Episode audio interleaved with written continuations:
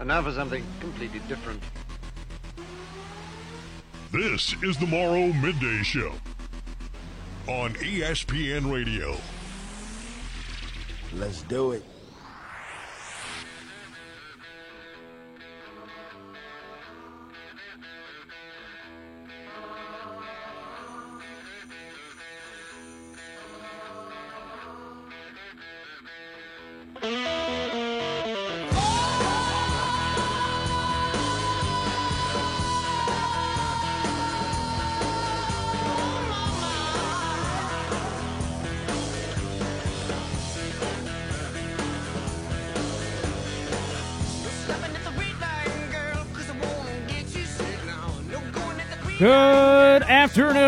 Welcome to the Morrow Midday Show with Luke Morrow here on ESPN Radio.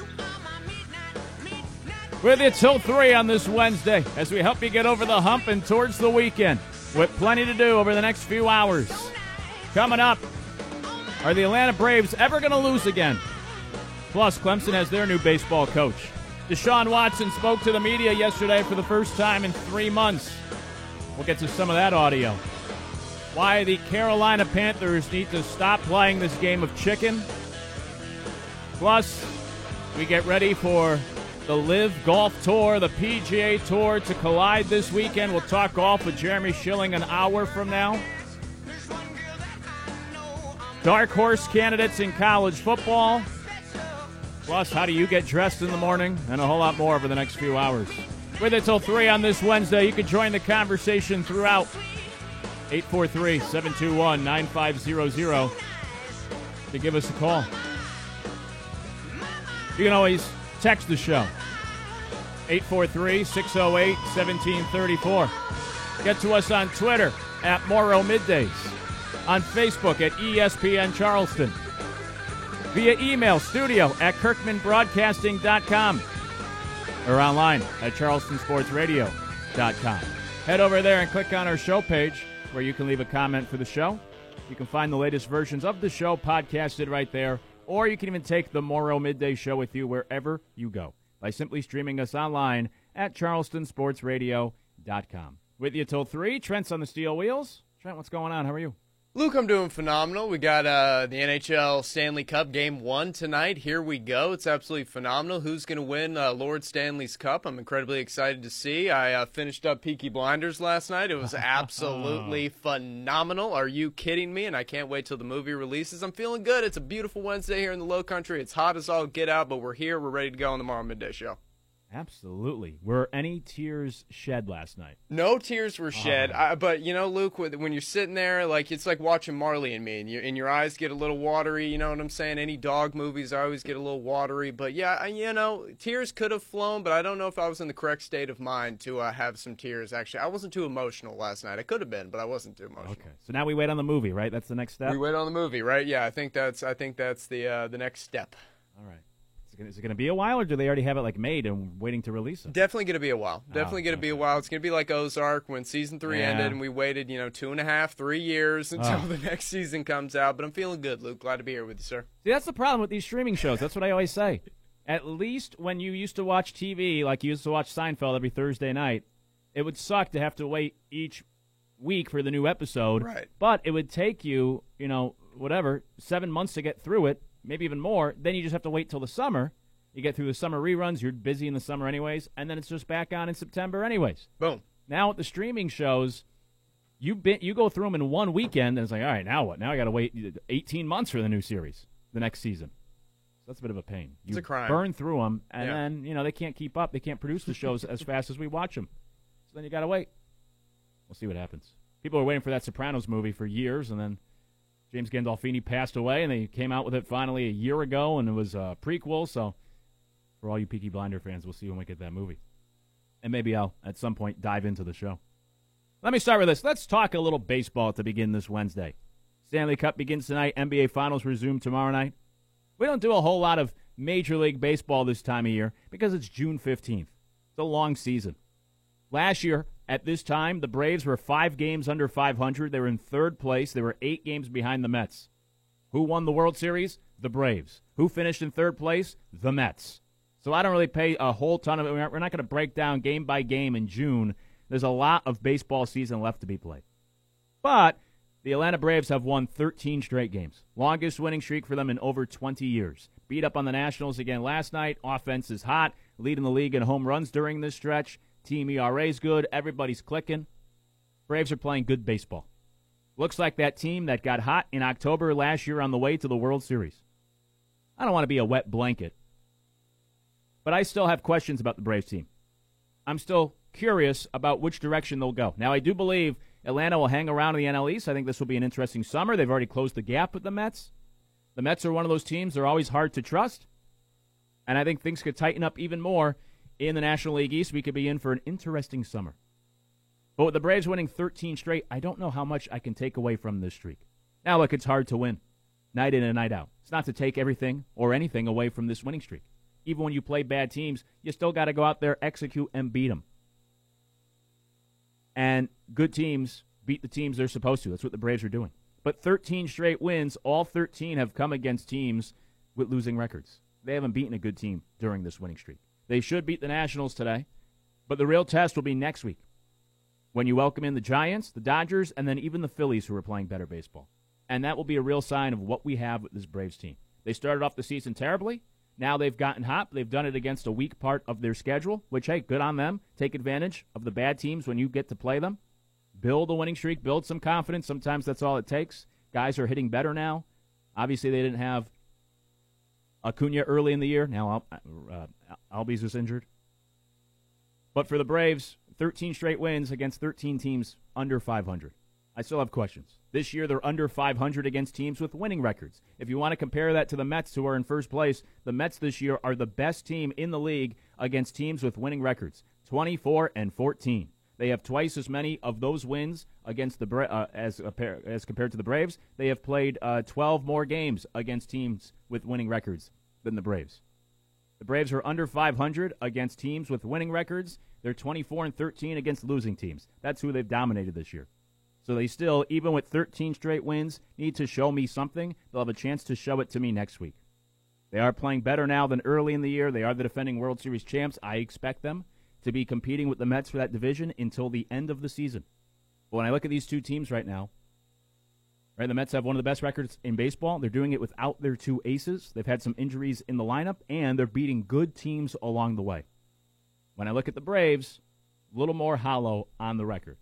They've beaten up on a bunch of bad teams. By the way, over the past five weeks, best records in baseball in order Yankees, Red Sox, Braves, Mets. The four biggest brands in the Northeast, leading the way over the past five weeks in Major League Baseball, best records in baseball. The AL East is similar. The Yankees uh, and the Red Sox have also taken advantage of some easy stretches on their schedule. Things are going to get a little bit harder for them this summer. The Mets and the Braves. The Braves have taken easy, uh, taken advantage of an easier part of their schedule. The Mets, meanwhile, have been beating some good teams, doing it without their best pitchers. So the Mets should still be pretty pleased being in first place with about a five-game lead over Atlanta. The Braves are surging back. They've won 13 in a row. I don't know if they're going to lose again, but we'll get a real answer on this Atlanta Braves team, what we have here next week, when they play three good teams, albeit at home next week, in a big test right? Against the Giants, the Dodgers, the Phillies, that's where things will really get interesting. Not in beating the Rockies and the Nationals and the whoever else have been, the Pirates, whoever else have been playing in this winning streak, a bunch of lousy teams. We'll see what they can do against some of the other good teams of the National League starting next week. Let me shift to this. Speaking of baseball, Clemson has their new coach, Eric Bakich, the uh, coach from Michigan. Looks like he's going to be hired and introduced as the head baseball coach of Clemson today. I think there are a couple of reasons why. Number one, money. Money talks. Ask the live golfers. Right, Bakich is uh, reportedly being offered more than a million dollars. Pretty good payday. Number two reason, potentially, maybe because his first coaching job was with Clemson. He was the volunteer assistant 20 years ago. It was his first job coaching college baseball. He also played uh, in uh, North Carolina, so you know he played some of his college ball not far. But the third reason why, maybe even more important than the other two, is because he has a chance now to come south. The SEC has taken over college baseball it could be the first conference in 50 years to have a team in the national title game four straight years.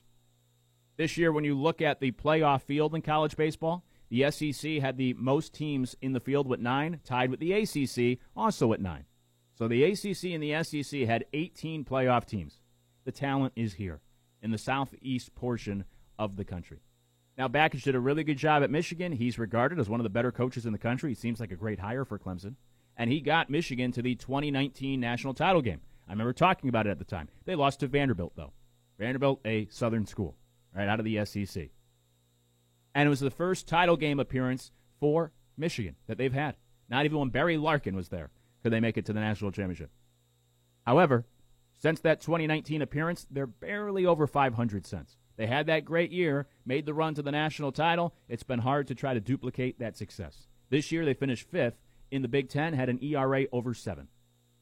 Speaking of the Big Ten, this year they managed only two tournament teams, and only one of them was at large. The other was Michigan because they surprised a lot of people and won their conference tournament. So they got a bid into the tournament this year. Iowa had a good year, won almost 40 games. They were left out. Rutgers set a record for most wins, also scored the most runs in the country, left out of the tournament. The Big Ten has not had a national champion since Ohio State in 1966.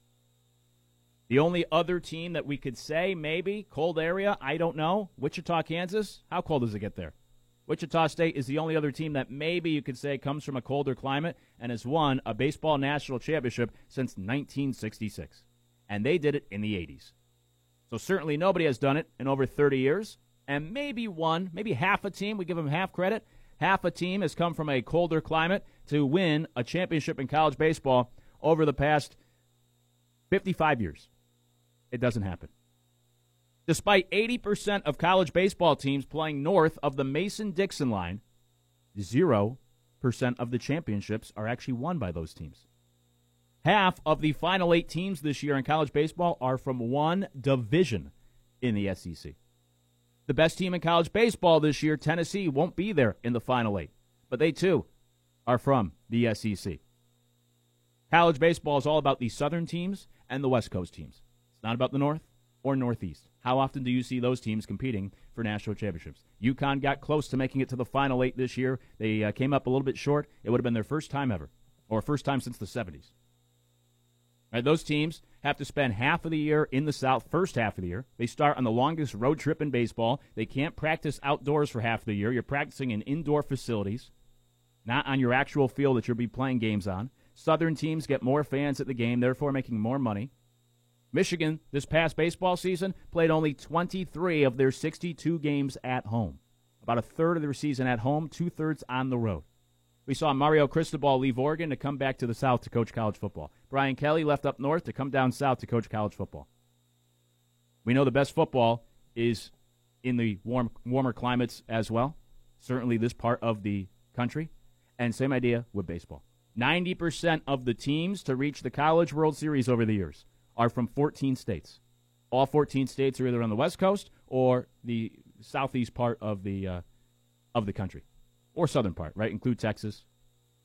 So you could draw a border from the west, swinging all the way around towards us here on this side of the uh, country. Those are your your states that produce 90% of the teams that make it to the College World Series. The talent is in the South. The better teams are in the South. The SEC has become the best conference in college baseball, but the ACC, they're pretty good too.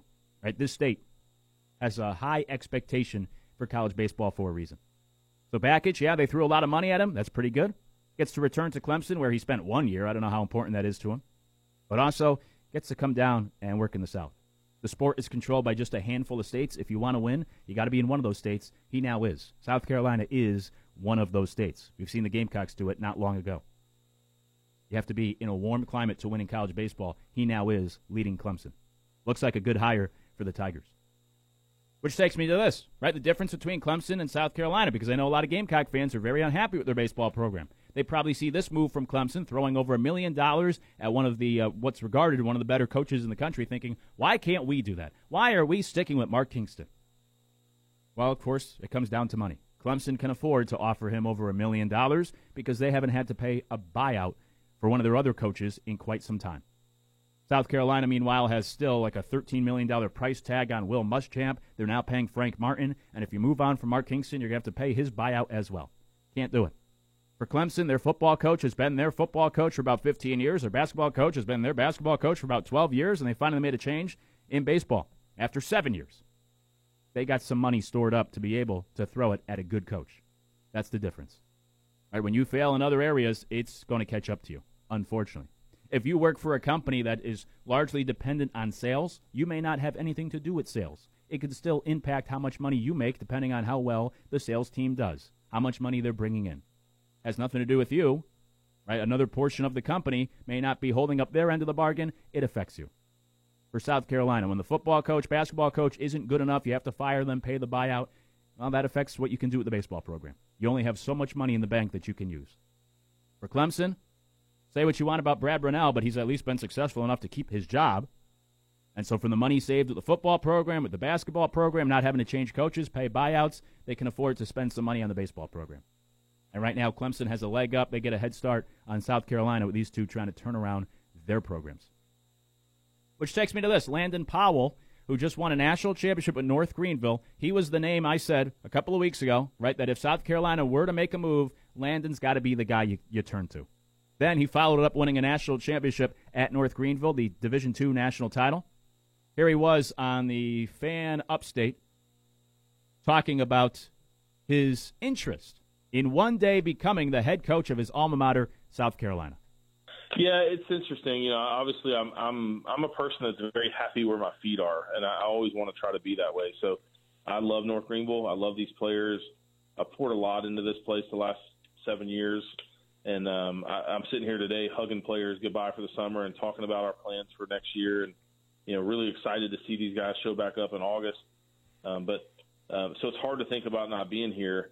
Um, at the same time, I've always had a consistent position. It's never been a secret.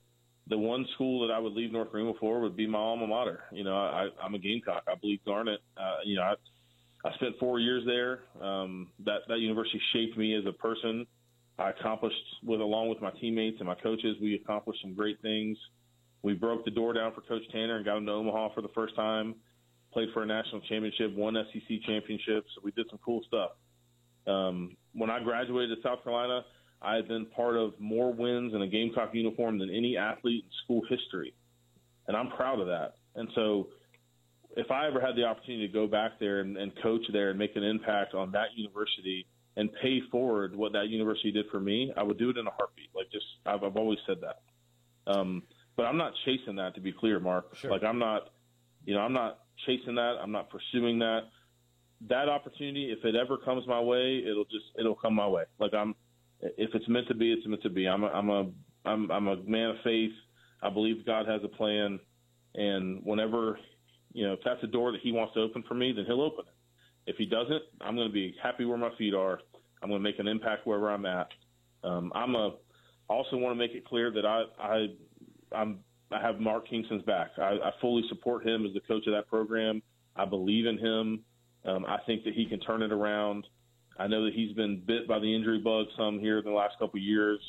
You know, I want that program back to the excellence that it was. My teammates and, and guys that I played with, we all want nothing but success for that program, and and and therefore, like Mark Kingston's the guy that we have, you know, we, we need him to turn it around, and I believe he will, and I hope he will. So um, that's my answer to that, and I, I mean that wholeheartedly. Like, you know, I, I hope he turns it around and goes and wins four or five national championships the next ten years, and then maybe he retires and rides off in the sunset, and then maybe then that's my time.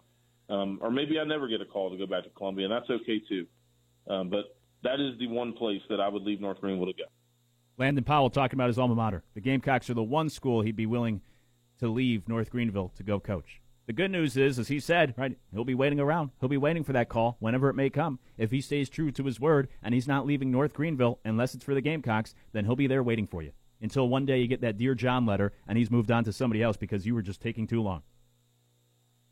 But Landon Powell, I think, would be the guy that could turn around the Gamecocks and get that program back where you want it to be. And he could also be like Mike Young. I remember saying at the time, if you're Clemson, this is the time to make a change with the basketball program. Mike Young's in the backyard. He's going to get scooped up by somebody else if you wait too long. He is the guy. And I think he's doing a pretty good job at Virginia Tech. And I think the outlook for Virginia Tech looks better than Clemson right now in basketball. And you let him get away. Same idea for South Carolina. Can't make a move this year because of financial reasons? Okay. Just make sure you don't allow Landon Powell to get away. He's done an incredible job at North Greenville. I think he could do a good job in a program uh, in the SEC as well. It reminds me a little bit of like the 1960 New York Giants. New York football Giants. Let's go way back. The Giants had Vince Lombardi as their offensive coordinator. They had Tom Landry as their defensive coordinator. What an incredible coaching staff. But they had no idea what they had. And they let Vince Lombardi go become the head coach of the Packers. I think he did okay. And they let Tom Landry go become the head coach of the Cowboys. I think he did all right. I think I've heard that name before. And the Giants instead hired Allie Sherman, who never won a playoff game with the Giants. And obviously, far less successful than Lombardi and Tom Landry. And my point being, right, don't let the good talent slip away. The New York Giants had Lombardi and Landry on their staff. They had to hire a new coach, and they said, nah, we don't want either one of these guys. They can go on to other teams. And they brought in Allie Sherman. Did not work out great for the Giants in the 60s. Clemson had Mike Young in the backyard getting ready to be scooped up by a bigger program. They said, nah, we're, we're good. We're fine. I think Mike Young will do better things at Virginia Tech than whatever Clemson accomplishes in the meantime. And for South Carolina, I get it. Hands are tied financially. But if you were to let Landon Powell slip away, I think that'd be someone similar. He's right there in the backyard. He played there. That's the one school he says he wants to coach at. He tried to get an assistant job with you a year ago. Don't let him eventually get away either. I think Clemson made a good hire on paper. You never know how these things are going to work out, but on paper, it seems like they brought in a good coach with Eric Bakich today. And it's for South Carolina, if they want to make some sort of move eventually to try to turn around their program, I still think Landon Powell will be the guy. Don't let Vince Lombardi and Tom Landry out your building. And don't let uh, Mike Young out of your backyard or Landon Powell either. Coming up, Deshaun Watson spoke to the media yesterday for the first time in three months, and of course was peppered with questions not about reading his zone defense, but instead his uh, off the field issues. We'll get to that audio when we come back. Morrow midday show right here on ESPN Radio. Now back to the Morrow Midday Show on ESPN Radio.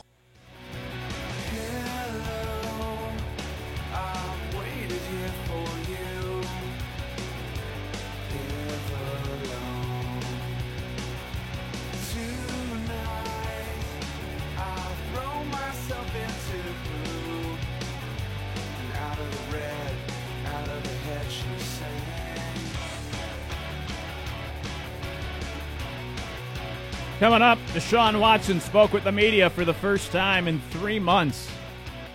We'll get to some of his responses yesterday as Browns mini camp began. Open the show talking some baseball. The Atlanta Braves on this 13 game winning streak. And I remember uh, like the Oakland A's 20 years ago won 20 straight and uh, and then still didn't do anything that year and they set a record for like the longest winning streak. It is remarkable when you can baseball can be so tough as they say your momentum's only as good as your next day's starting pitcher. You win 13 straight. I don't care who you're playing, it's impressive. But my questions are still: Is this the Braves coming around to the October version of a year ago, or is this beating up on a bunch of bad teams? I think we get the answer next week when they take on the uh, uh, Giants, Dodgers, and then Phillies as well. Just like the Yankees begin a stretch here of two straight weeks against teams with winning records for the first time. Started off with a win yesterday. And this is when you find out how good these teams truly are. The Yankees right now, the Braves next week, we'll get a real sense. Clemson hired their new baseball coach, talked about that. But Deshaun Watson yesterday spoke with the media for the first time in quite some time, and of course was peppered with questions about his uh, legal situation. Let's get through some of these clips. I'll give you any sort of takeaways from what Deshaun had to say yesterday, uh, beginning with uh, just general um, general statement essentially from uh, Deshaun when he was first asked about these allegations against him by uh, now all these women, the uh, 26 lawsuits. Here's what Deshaun had to say yesterday. Never assaulted anyone, or I never harassed anyone, or I never disrespected anyone, I never forced anyone to do anything. I've been honest and I've been truthful about my stance, um, and that's you know I never forced anyone, I never assaulted anyone. So um, that's what you know I've, I've, been saying it from the beginning, and I'm going to continue to do that and, until all the facts come out on the legal side. I have to continue to just you know go with the process from my legal team and, and um, you know the court of law. That was Deshaun Watson yesterday. All right, pretty uh, open and shut case there, at least from him. Still denying everything, leaving no wiggle room. My follow up, if I was there, would be then how come you sent a text message to the one therapist apologizing if you felt like you've never done anything wrong? But nonetheless, another clip from Deshaun yesterday was um, this was uh, him talking about uh, the idea of you know like clearing his name or his reputation. Here's more of what Deshaun had to say yesterday. I go each and every day focusing on my tasks and being the best person I can be. I can't control what you know the other side is, is doing with the legal process, but um, like I said before, I just got to continue to just focus on being the best Deshaun Watson I can be for this organization. More from Deshaun yesterday. Somebody asked him about the uh, New York Times report that we discussed on the show last week, uh, where they detailed meetings with 66 different massage therapist, quote unquote, over a 17 month period. Deshaun was asked about that. Here's what he had to say in regards to that question yesterday. Does that number 66 seem right to you? Um, I mean, I can answer. I, I, I don't think so. Uh, for what me and my attorneys went through, but at the same time, you know, that's a that's more of a, a legal question that I can't really get into details about. Um, so you'll probably have to ask my attorneys and things like that to confirm. Mm, not really a firm answer. I would know if I met with 66 massage therapists over 17 months or not. Instead of saying, hey, you're going to have to ask my legal folks. I would say, no, I, did. right? If it didn't happen? No, of course, that's crazy. 66? Why would I do that? And if you have to think about it, that means it's a high number. Maybe it's not 66, but it's really 55, right? But if it's only 20, and they're claiming 66, you know you didn't meet with 66 massage therapists over 17 months. You come out and say, no, it's a ridiculous number. Why would I ever do that? Instead of, ah, uh, I don't think so. You'd have to ask my lawyers. Mm. The non answer is kind of an answer. Here was Deshaun Watson when asked about if he had any sort of regrets uh, from the past few months. Here's what he had to say yesterday. Uh, I think, yeah, I think that question uh, kind of, you know, triggered a lot of people, not just women in general, but a lot of people from this, you know, in the league, from women to, to males and things like that. And what I was saying is, yes, I, I never assaulted, disrespected, or harassed anyone. But at the same time, I do understand that uh, I do have regrets as far as the impact that it's have on the community and people outside of just myself you know, and that includes my family, that includes this organization, that includes my teammates in this locker room that have to answer to these questions, that includes, you know, the fan base of the Cleveland Browns, that includes males, females, everyone across the, the world, you know, so uh, that's one thing I do regret is the impact that it's have triggered on so many people, and um, yeah, it's, it's tough to, to have to, you know, do it. I've listened to that clip a couple of times. I honestly, I don't really get what he's saying in that one. It's almost like a passive aggressive apology, almost. Like, I'm sorry you feel that way. I don't think I did anything wrong. I'm sorry you feel like that way. I don't really get what he's saying about his what, putting his teammates in a bad spot and women being triggered, and the, I guess just because of the accusations, uh, he's um, he regrets just having this situation come about, and his teammates having to answer questions, and women out there that have gone through something similar having to hear about it. I don't, I don't really know. I will say in that clip, he re- re- reiterates that he never disrespected or harassed somebody. See, that's a tricky one. Now, Deshaun may very well feel that way, but a woman could feel differently. Just like you in your own life may feel like I never disrespected or harassed a woman, but maybe there was some time in your life where, right, the woman on the other side feels a little bit different, and it was just what you thought was a harmless comment. So that one's a little tricky, and that's kind of the tricky part in cases like this, where one side may see it a certain way, and the other side, because it's almost about in some cases, it's almost about uh, feelings. So you may feel a certain way about how things went down, and the other person may feel a little bit different, like they were coerced into something, or they were forced to do something, or they were, you know, they did something against their will, and you may not have that same perspective because you're not really in their shoes or in their body. So that's a tricky one when you say I've never disrespected or harassed somebody. I'm sure Deshaun feels that way, but by saying that, and I'm sure this is from the, uh, you know, this is the legal advice from his team and maybe even PR from the Browns to to say certain buzzwords and phrases but you leave really no wiggle room in a statement like that. When you could say something along the lines of, show a little more remorse, where you say, um, I never meant to do anything. Seen as disrespect, I'm sorry if somebody took it that way. I don't believe I did anything wrong. Something more like that instead of, no, I never disrespected, harassed anybody. I, I haven't done anything wrong. And I think that's what has also annoyed some of the women, as well as more have come out the longer this has gone on. Here's the last clip from Deshaun in the press conference yesterday um, asked about uh, working with the NFL in their investigation as we still wait from some sort of announcement from Goodell and the NFL. Here's what uh, Deshaun said yesterday. Met with the, the NFL a couple weeks ago, and uh, I did everything they asked me to do. I answered every question truthfully uh, that that the NFL asked me. Um, I spent hours with those with those with the people that they brought down, and that's all I can do is just tell them and be honest and, and tell them exactly what happened. And they, I know they have a job, and so I have to respect that, and that's what we want to do is cooperate. And you know, they have to make a decision best for the uh, the league. You know, so. Yeah, I think that's an important phrase there said at the end. Make a decision a decision that's best for the league. That's what this all comes down to. That's the crux of this from the NFL. What's best for the league? That's why I've been saying for weeks that I I don't like the. If I'm Roger Goodell, I do not like the idea of opening up the paper or turning on ESPN and have videos of Deshaun being out on the field. I think that rubs a lot of people the wrong way. I don't think it's a good look optically for the NFL. And the season begins, right? We still have about three months so why not have him sit aside and buy yourself a little bit more time until the start of the season and make a decision? You could tell me, well, it's not very fair for the Browns to not have their starting quarterback. Okay, well, then maybe they shouldn't have brought in somebody with 22 open lawsuits against them when they signed him or traded for him and gave him that huge contract. Right, this is kind of the risk you were running. So you're going to miss all the offseason, right? If he's cleared, if the NFL is able to clear his name by the start of the season, say, okay, you can go play week one. But I do not like the idea of him uh, going through the training camp and practices and still waiting on some sort of answer. But as Deshaun said, they have to make a decision that's best for the league. That's the important part. Look, Ben Roethlisberger got suspended. He did not get in trouble with the law, but he put himself in a bad spot, made the league look bad. A story about him out at a bar with a girl in a bathroom and he's a married man and his wife's at home. It's like, yeah, you know, this wasn't a good look. You're not making the NFL look good. Ezekiel Elliott got suspended, did not get in trouble with the law, but there's a video of him pulling down women's tops at Mardi Gras. And Roger Goodell looked at that and said, Yeah, you know what? You're not really making us look good. There's video of you out at a parade pulling women's clothes off. They suspended Ezekiel Elliott. There's a couple of other, other things as well. They suspended Adrian Peterson for a whole year. Didn't get in trouble with the law, but you know he disciplined his kid with a switch. Roger Goodell said, yeah, this is not a good look for us. I don't want one of my employees making headlines like this." And that's why I've been so uh, perplexed with the Deshaun case.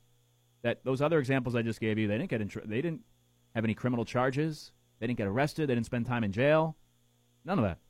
There weren't even 24 lawsuits, but they did something that made the NFL look bad. It's the player conduct uh, part of the CBA. You don't need to get in trouble with the law in order to get in trouble with your employer when it comes to the NFL. You just make them look bad, they're going to punish you for doing so.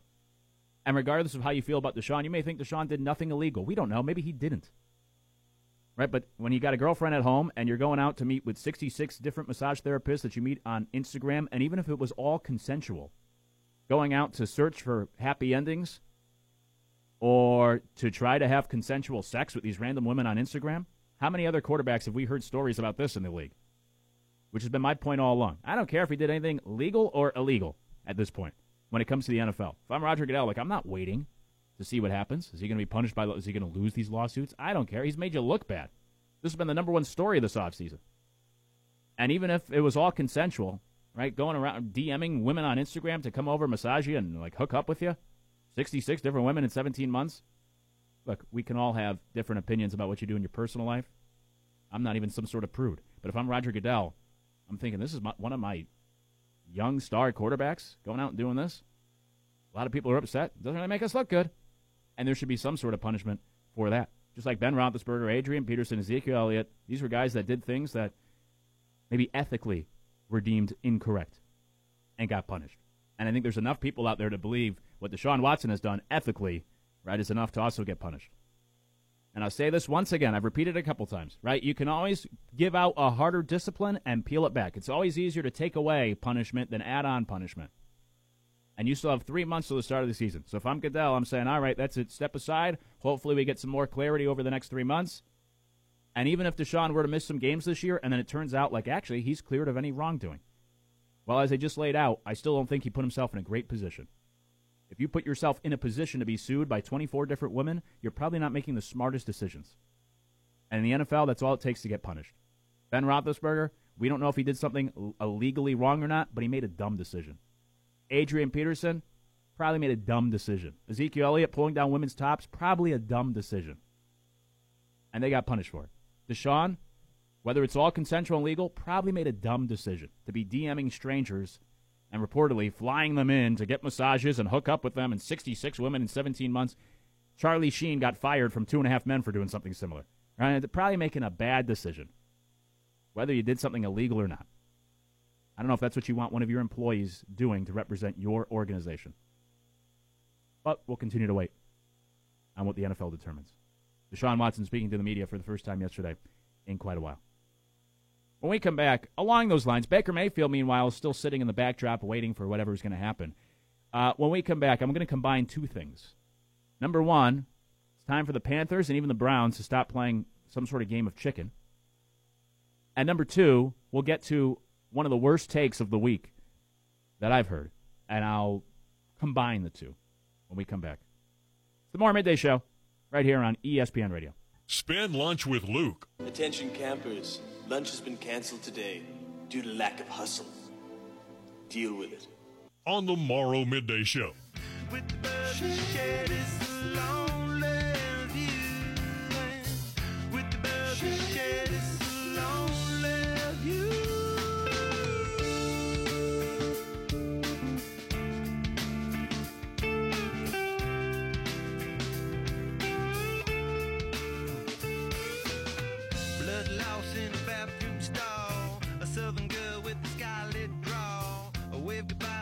It's the Morrow Midday Show with Luke Morrow here on ESPN Radio. Coming up, the Panthers and Browns should just stop playing some sort of game of chicken with Baker Mayfield. And I'll tie it to some comments made in regards to the NBA Finals the other night, which I thought was really a pretty awful take. In fact, let's do that first. Here was Brian Windhorst. He went on Sports Center with Scott Van Pelt after the Warriors win the other night in Game 5 of the NBA Finals. I missed this. I saw this clip on the interwebs yesterday and uh, did not agree. Here was what Windhorst said after the Warriors won Game 5 the other night. Andrew Wiggins, he's not an underdog. He makes $32 million. While the Warriors were down these last couple of years, winning no games, they kept spending money because they've got it. They re signed Draymond Green. They re signed Steph Curry. They re signed Kevon Looney. They kept Andrew Wiggins. And boy, did it show up tonight. Andrew Wiggins, with the supreme moment in his career, he was a throw in in a trade. Other teams would have totally gotten rid of him. They stuck with him. They have a $340 million payroll when you consider taxes. You don't just have to beat the Warriors on the court, you got to beat their checkbook. And nothing away from Andrew Wiggins tonight, but this was a checkbook win for the Warriors. Windhorst after game five. Quite frankly, that's a garbage take. That's one of the worst things I've heard this week. A checkbook win. Did you watch the game? The Celtics were garbage for most of that game, just like that opinion. And the Warriors were the better team. A checkbook win. They, all these guys were drafted.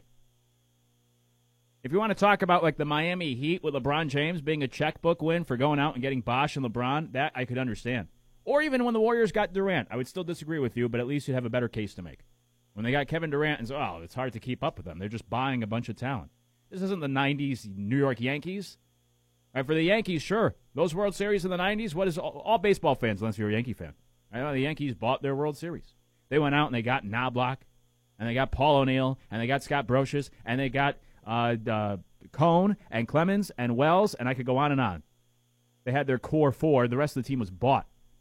That is a checkbook win. The Warriors, they drafted this team. And Andrew Wiggins, suddenly now we're going to say, well, come on. I mean, they're paying. This is unfair. A $32 million player, Andrew Wiggins. As Windhorst says in that clip, he was uh, he was like a throw in. He was, uh, he was a project. Anybody else could have traded for him. They didn't. The Warriors did. It's a credit to Golden State for their development. They drafted Klay, Draymond, Poole, Curry. They've developed Wiggins now into the player we thought he was going to be. And just because they're making a lot of money, yeah, they're making a lot of money to keep him there. Just like other teams can. Just like the Pelicans are going to spend a lot of money to keep Zion Williamson with them. You have the just like uh, the Bucks spent a lot of money to keep Giannis, and the Nuggets with Jokic, and the Mavs will with Luka.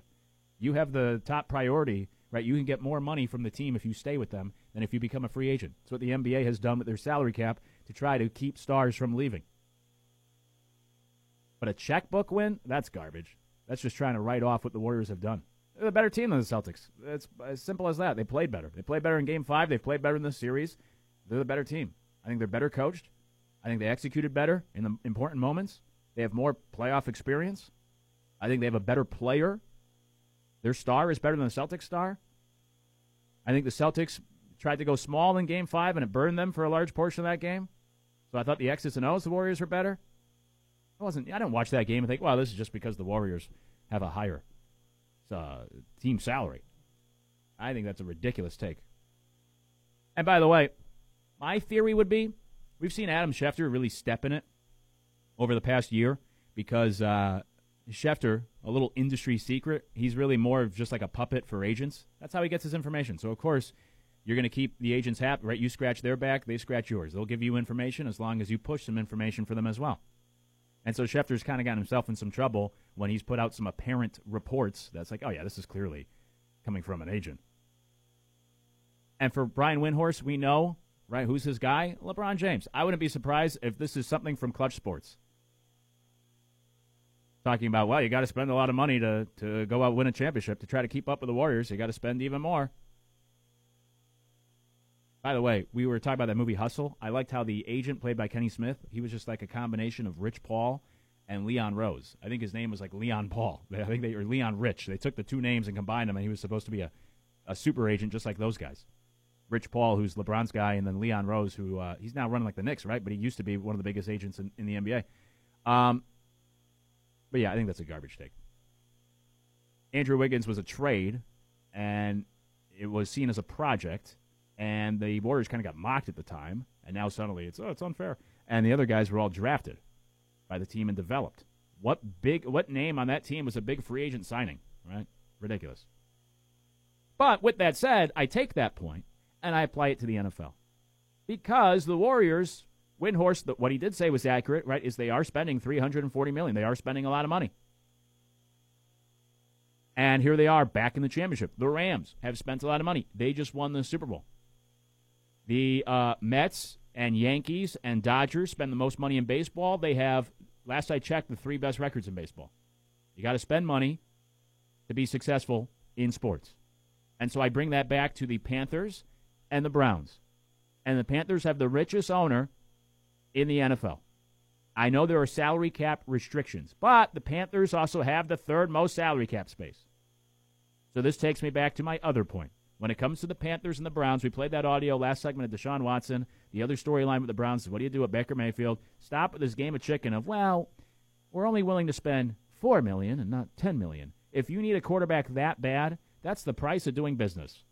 Right? Golden State, they want to win championships. They're spending 340 million. The Rams want to win a Super Bowl. They're spending all sorts of money on their guys. And the Panthers, with the richest owner and the third most salary cap space, if they truly believe Baker is a, an upgrade over Sam Darnold, and I don't think Baker's going to bring some sort of Super Bowl to Carolina, but if he's a better option at the quarterback position, the most important position in sports, and we're haggling over a few million dollars when you have the richest owner and salary cap space, I mean, what are we doing here? And for the Browns, on the flip side, same idea. The Browns have the second most salary cap space. So what are they haggling over money uh, for as well? These are two teams with some of the most money to spend right now, and you have two rich owners with Jimmy Haslam, who scammed a lot of people and got away with it. And uh, look up that story. And uh, David Tepper, who uh, is the richest owner in the NFL, and we're fighting over a few million dollars about the most important position in football. Makes no sense to me. If I'm Carolina, I'm swallowing that price tag I think it's going to make me better at the quarterback spot because that's most important. Right, same with the Rams. The Rams, it's like you know the salary cap can be like uh, like your credit card. You push it off, but eventually those bills are going to come due. And the Rams are saying that's fine. We may pay for this a few years down the road, but we're going to try to win right now. Golden State Warriors, similar, right? They're spending big, and so eh, this may eventually catch up to us, but we're trying to win. And the Panthers have the money with the owner. They have the money with the salary cap. It's only a one year contract. Baker becomes a free agent uh, after this offseason or after this upcoming season. I do not get this idea of fighting over a few million. The Browns clearly want Baker gone. The Panthers seem to want him. So just make a deal. Both teams have salary cap space. They're just being stubborn. Sometimes you have to overspend for things. Right? Don't be stubborn. When you want to take your family to Disney, don't think like, ah, but that's a that's a expensive. Pr-. If you have the money, that was one of the lessons I was always taught. Right? If you have the money, uh, have the experience. Because when you look back, you look back on the experience and not how much money you actually spent. When you think back that Disney vacation years ago that you took your kids on, you don't think, yeah, it was a great time. The kids had the time of their life. We have so many fond memories, but I probably spent a few hundred dollars more than I should have. What? Who thinks that? You had a great time. It was worth it. If Baker's a better quarterback, it'll be worth it too to swallow the price tag a little bit. We'll wrap up hour one next. It's the Morrow Midday Show on ESPN Radio. Spend lunch with Luke. Attention campers, lunch has been canceled today due to lack of hustle. Deal with it. On the Morrow Midday Show. The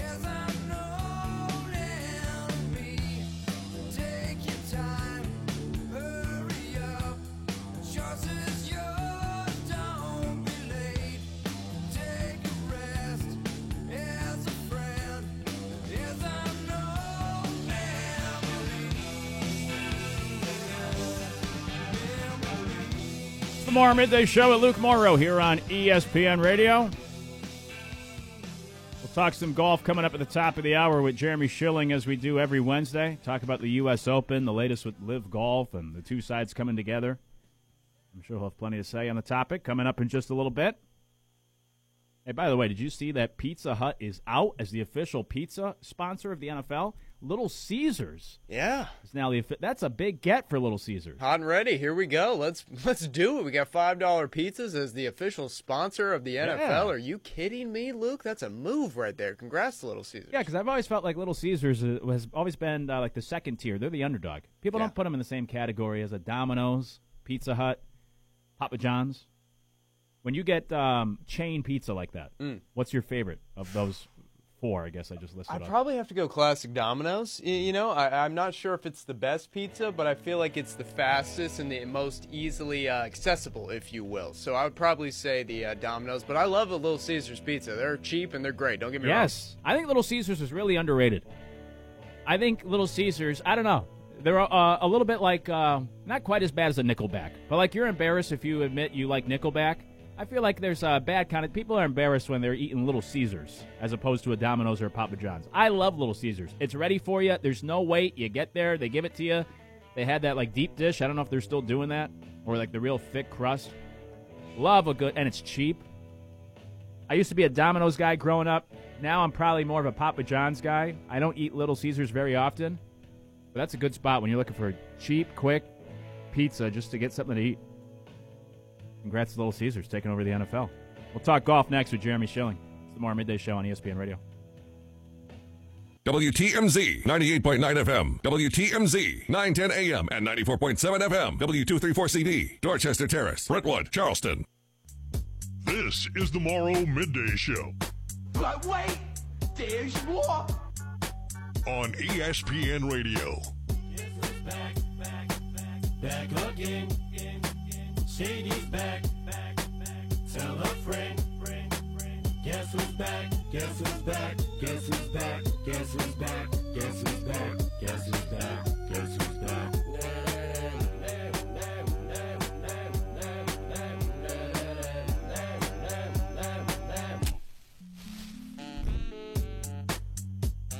Second hour of the Morrow Midday Show with Luke Morrow here on ESPN Radio. We'll talk some golf in a few moments with Jeremy Schilling as we do every Wednesday, which allows me to remind you of our 2022 Summer Golf Tour. Monday morning, 8 a.m., more foursomes will go on sale at charlestonsportsradio.com. Next week will be the Rivertown Country Club. Get your foursomes for 98.9. But of course, these foursomes always go quick. So set your alarm, mark the calendar, be ready to go Monday morning, 8 a.m. Perfect uh, belated gift for Father's Day, even. You forget to get something for your, your father, your husband for Father's Day on Sunday. Don't worry, wake up Monday morning, 8 a.m. before they even wake up, maybe. You get them a nice foursome for 98.9. For next week, the uh, it's the Rivertown Country Club. CharlestonSportsRadio.com. Place to be Monday morning, 8 a.m. for our next week of the 2022 Summer Golf Tour. All right, we uh, catch up with him every Wednesday. He's our resident golf expert, Jeremy Schilling, on Twitter at jschill, writes for PGA Magazine. I have no idea what we're going to talk about. What's going on in the golf world? Seems like uh, there's a few things. We'll talk about it with Jeremy, who joins us now. Jeremy, good afternoon. How are you?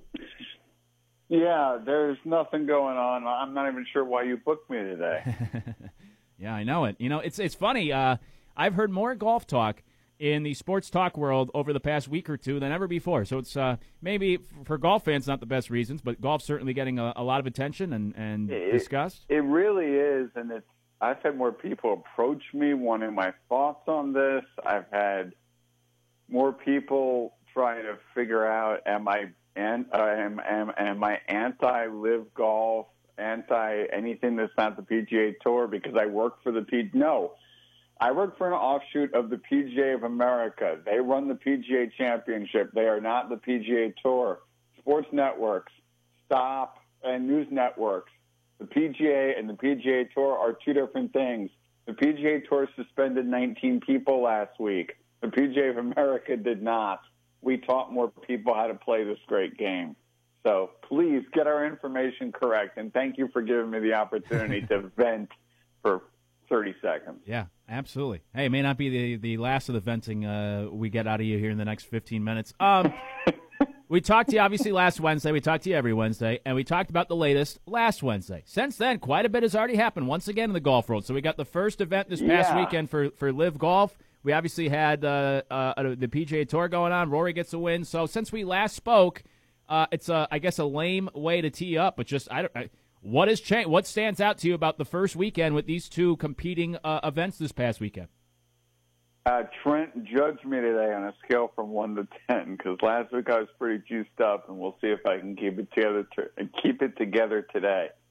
Number one, you had the launch of LIV Golf, the actual first event of, of the 48 uh, uh, eight, 48 player Saudi back series, and it was the golf tournament that was 54 holes. Some of the coverage was decent. Some of the coverage was propagandish overhyping players, um, awkward interviews, uh, awkward everything. Just the whole, their whole PR blitz to open this thing up has just been a mess and a half. Um, and I won't even name who the winner is because I, I think it's irrelevant to the bigger conversation, excuse me, at hand, which is, is this the future? And we learned that Bryson, Patrick Reed, and Pat Perez have taken paydays. So let's now look at it from this perspective. We have 19 players, soon to be 20, suspended by the PGA Tour. Bryson, Patrick Reed, uh, Pat Perez, the latest. Bryson got 100 million. Dustin Johnson got 150 million, and Bryce and uh, Phil Mickelson got 200 million dollars from the Saudi Arabian government mostly, and, and, and other investors to play for this league. We fast forward to the RBC Canadian Open on the PGA Tour that has this incredible threesome on Sunday of Rory, Justin Thomas, two of the biggest pro PGA Tour guys there are, Tony Finau, who hasn't really played well enough, frankly, to be asked about it. Uh, no indication that he would go, but uh, I mean, who knows at this point? And they play unbelievable golf. I mean, they went out in 29, 29, 31 collectively, uh, you know, or, or, each person as a group. The worst any of those three players shot in the group on Sunday, I believe, was 64 and you have a mistake by Justin uh, Thomas on the, on, the, on the 17th tee, a proper miss by Rory, and eventually Rory winning um, with the sea of fans surrounding him and a scene that that the PGA Tour could only dream of, and then the dig at Greg Norman for getting number 21, moving past him on the list for for all time wins that was just so perfectly done. If you didn't know it, Jim Nantz told you exactly what it was right after. And after a booth interview by Jay Monahan, uh, with Jay Monahan, PGA Tour Commissioner, with uh, by Jim Nantz, that was at times uh, really strong by by Jim, really strong by Tommy Spencer, his long long time editorial consultant and, and right hand man, and which led to Jay having to be defensive in spots and basically saying, look, why do you need us? Why, if you are being paid all these hundreds of millions of dollars by the Saudis, why do you need us? What, why do you want to play our tour? When Jim asked, "Well, why can't can't you do what Kevin Na wants to do, which is to play some PGA Tour events and some live events or all live events and PGA Tour events?" Wasn't the, the greatest answer, um, you know, it, um, unless you look at the nuance. And then the 9/11 families, and that and that scathing letter that was sent to, um, you know, Phil and DJ and, and the prominent guys, and Jay Monahan saying, "quote." I don't think there's ever been a player that has ever had to apologize for playing on the PGA Tour.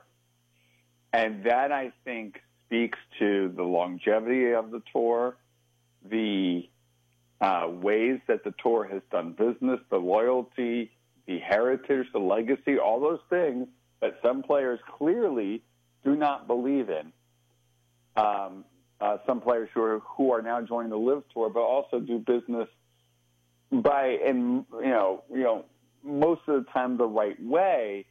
And when you take money from the Saudi government you open yourself up to questions about the uh, the slaughtering of the Washington Post uh, uh, journalist Khashoggi the 9/11 families. You open yourself up to all of this which has led this week 122nd US Open to some very awkward interviews after the USGA says, "Yep, you can play because we can't change the criteria midstream." I'm kind of with the USGA on this.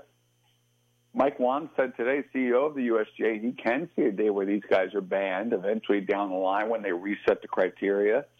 And that Phil interview and the and the Bryson one saying this is a business decision and a family decision, but Bryson is single for all we know. And Phil being very, I, I, I respect and I have empathy, but not really wanting to go anywhere. It's gotten very awkward and very weird, Luke.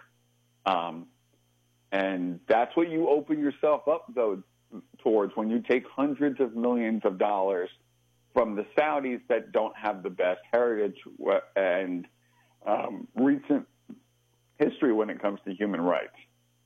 Yeah, certainly. As we talk with Jeremy Schilling of, uh, well, he's a resident golf expert. He's on Twitter at Jay Schill. He writes for PGA Magazine. I thought you summarized it well. You know, for lack of a better term, this is a little bit like uh, the civil war of the golf world. And these two, I find it interesting that after we have that first LIV Golf event this past weekend, now they come right back together for the U.S. Open. It's not just some, it's not the Travelers this weekend. It's the U.S. Open. So what do you expect from the golfers? Like, should we expect some fireworks here these next couple of days? Do you think that the golfers that went to the LIV Golf event this past weekend will they be received poorly by uh, a Rory and a Justin Thomas and whoever else here over the next couple of days?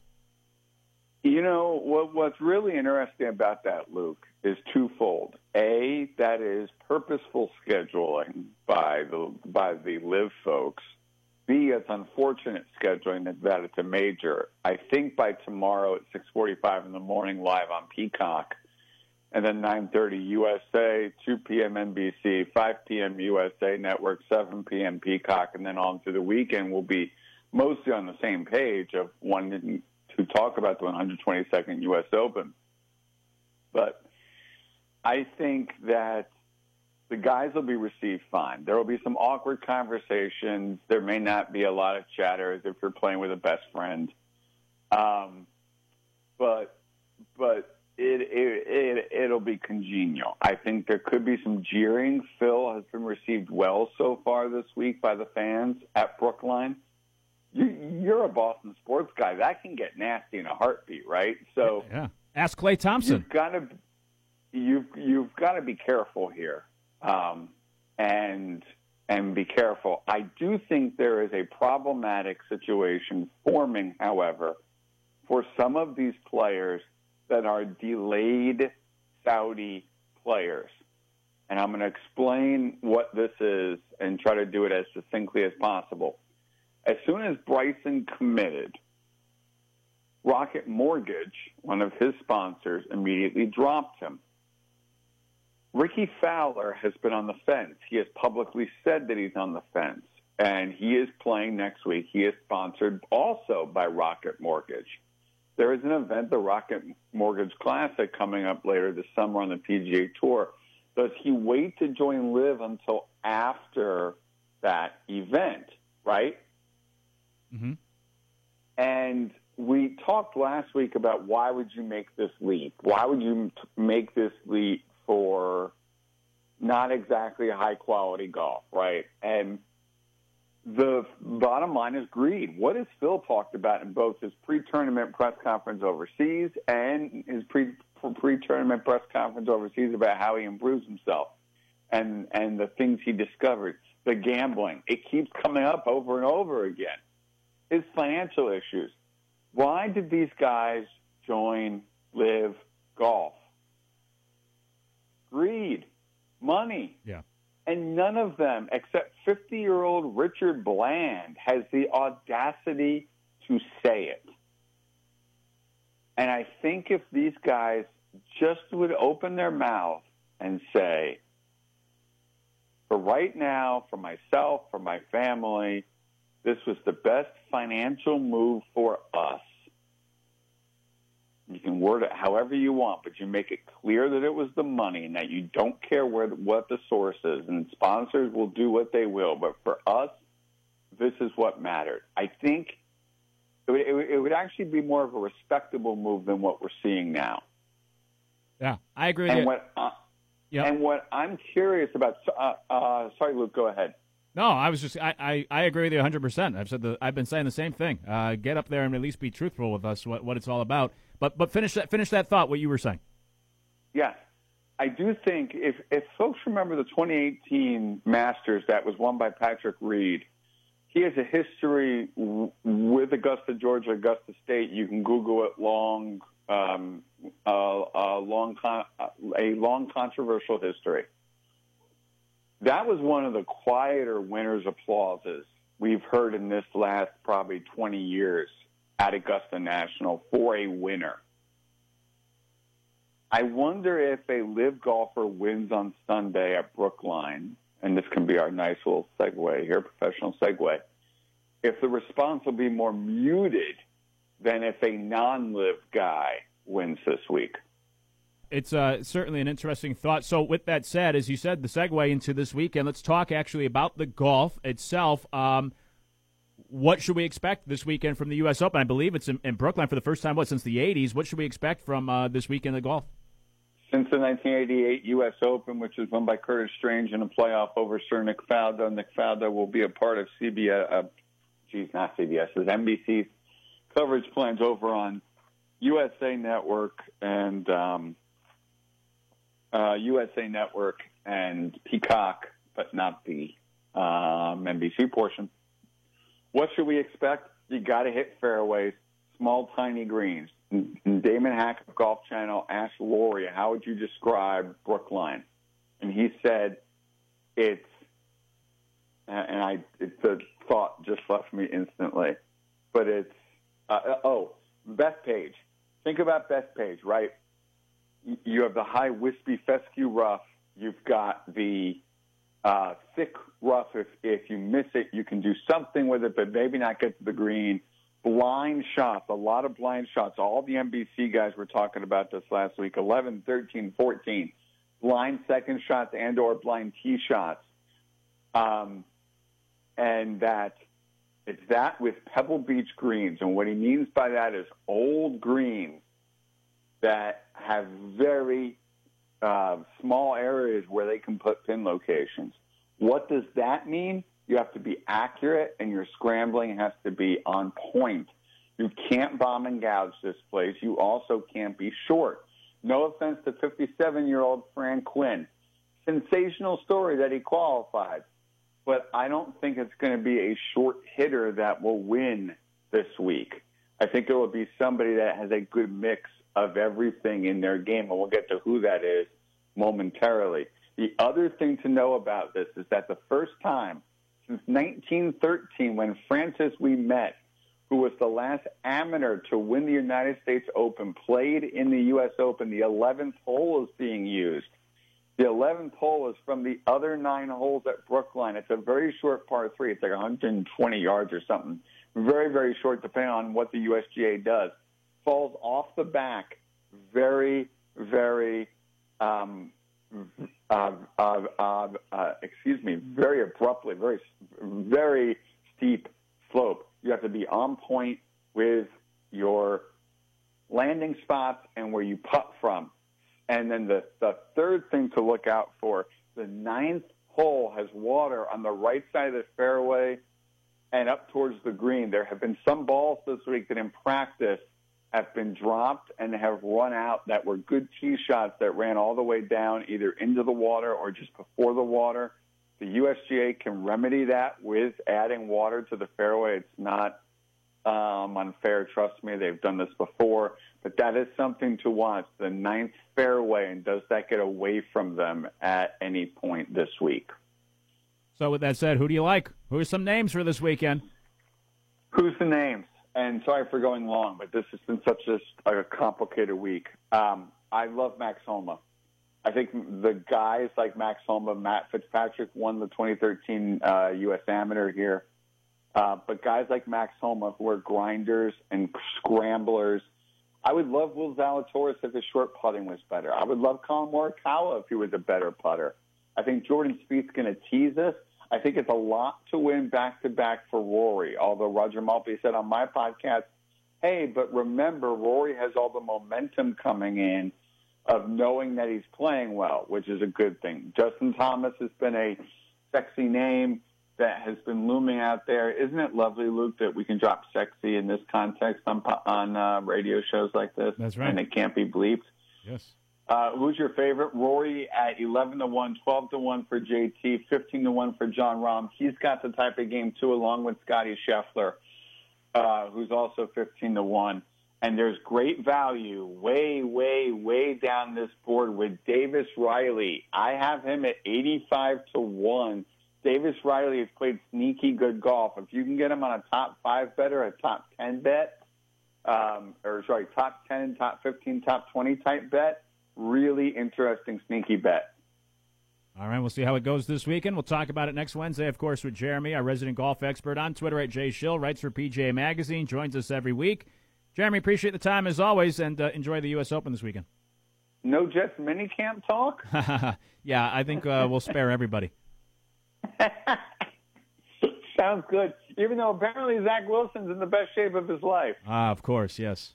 That's what they all say. We'll talk yeah, with you. exactly. Thanks, Luke. Yeah, we'll talk with you, you next Thanks, week. Thanks, Trent.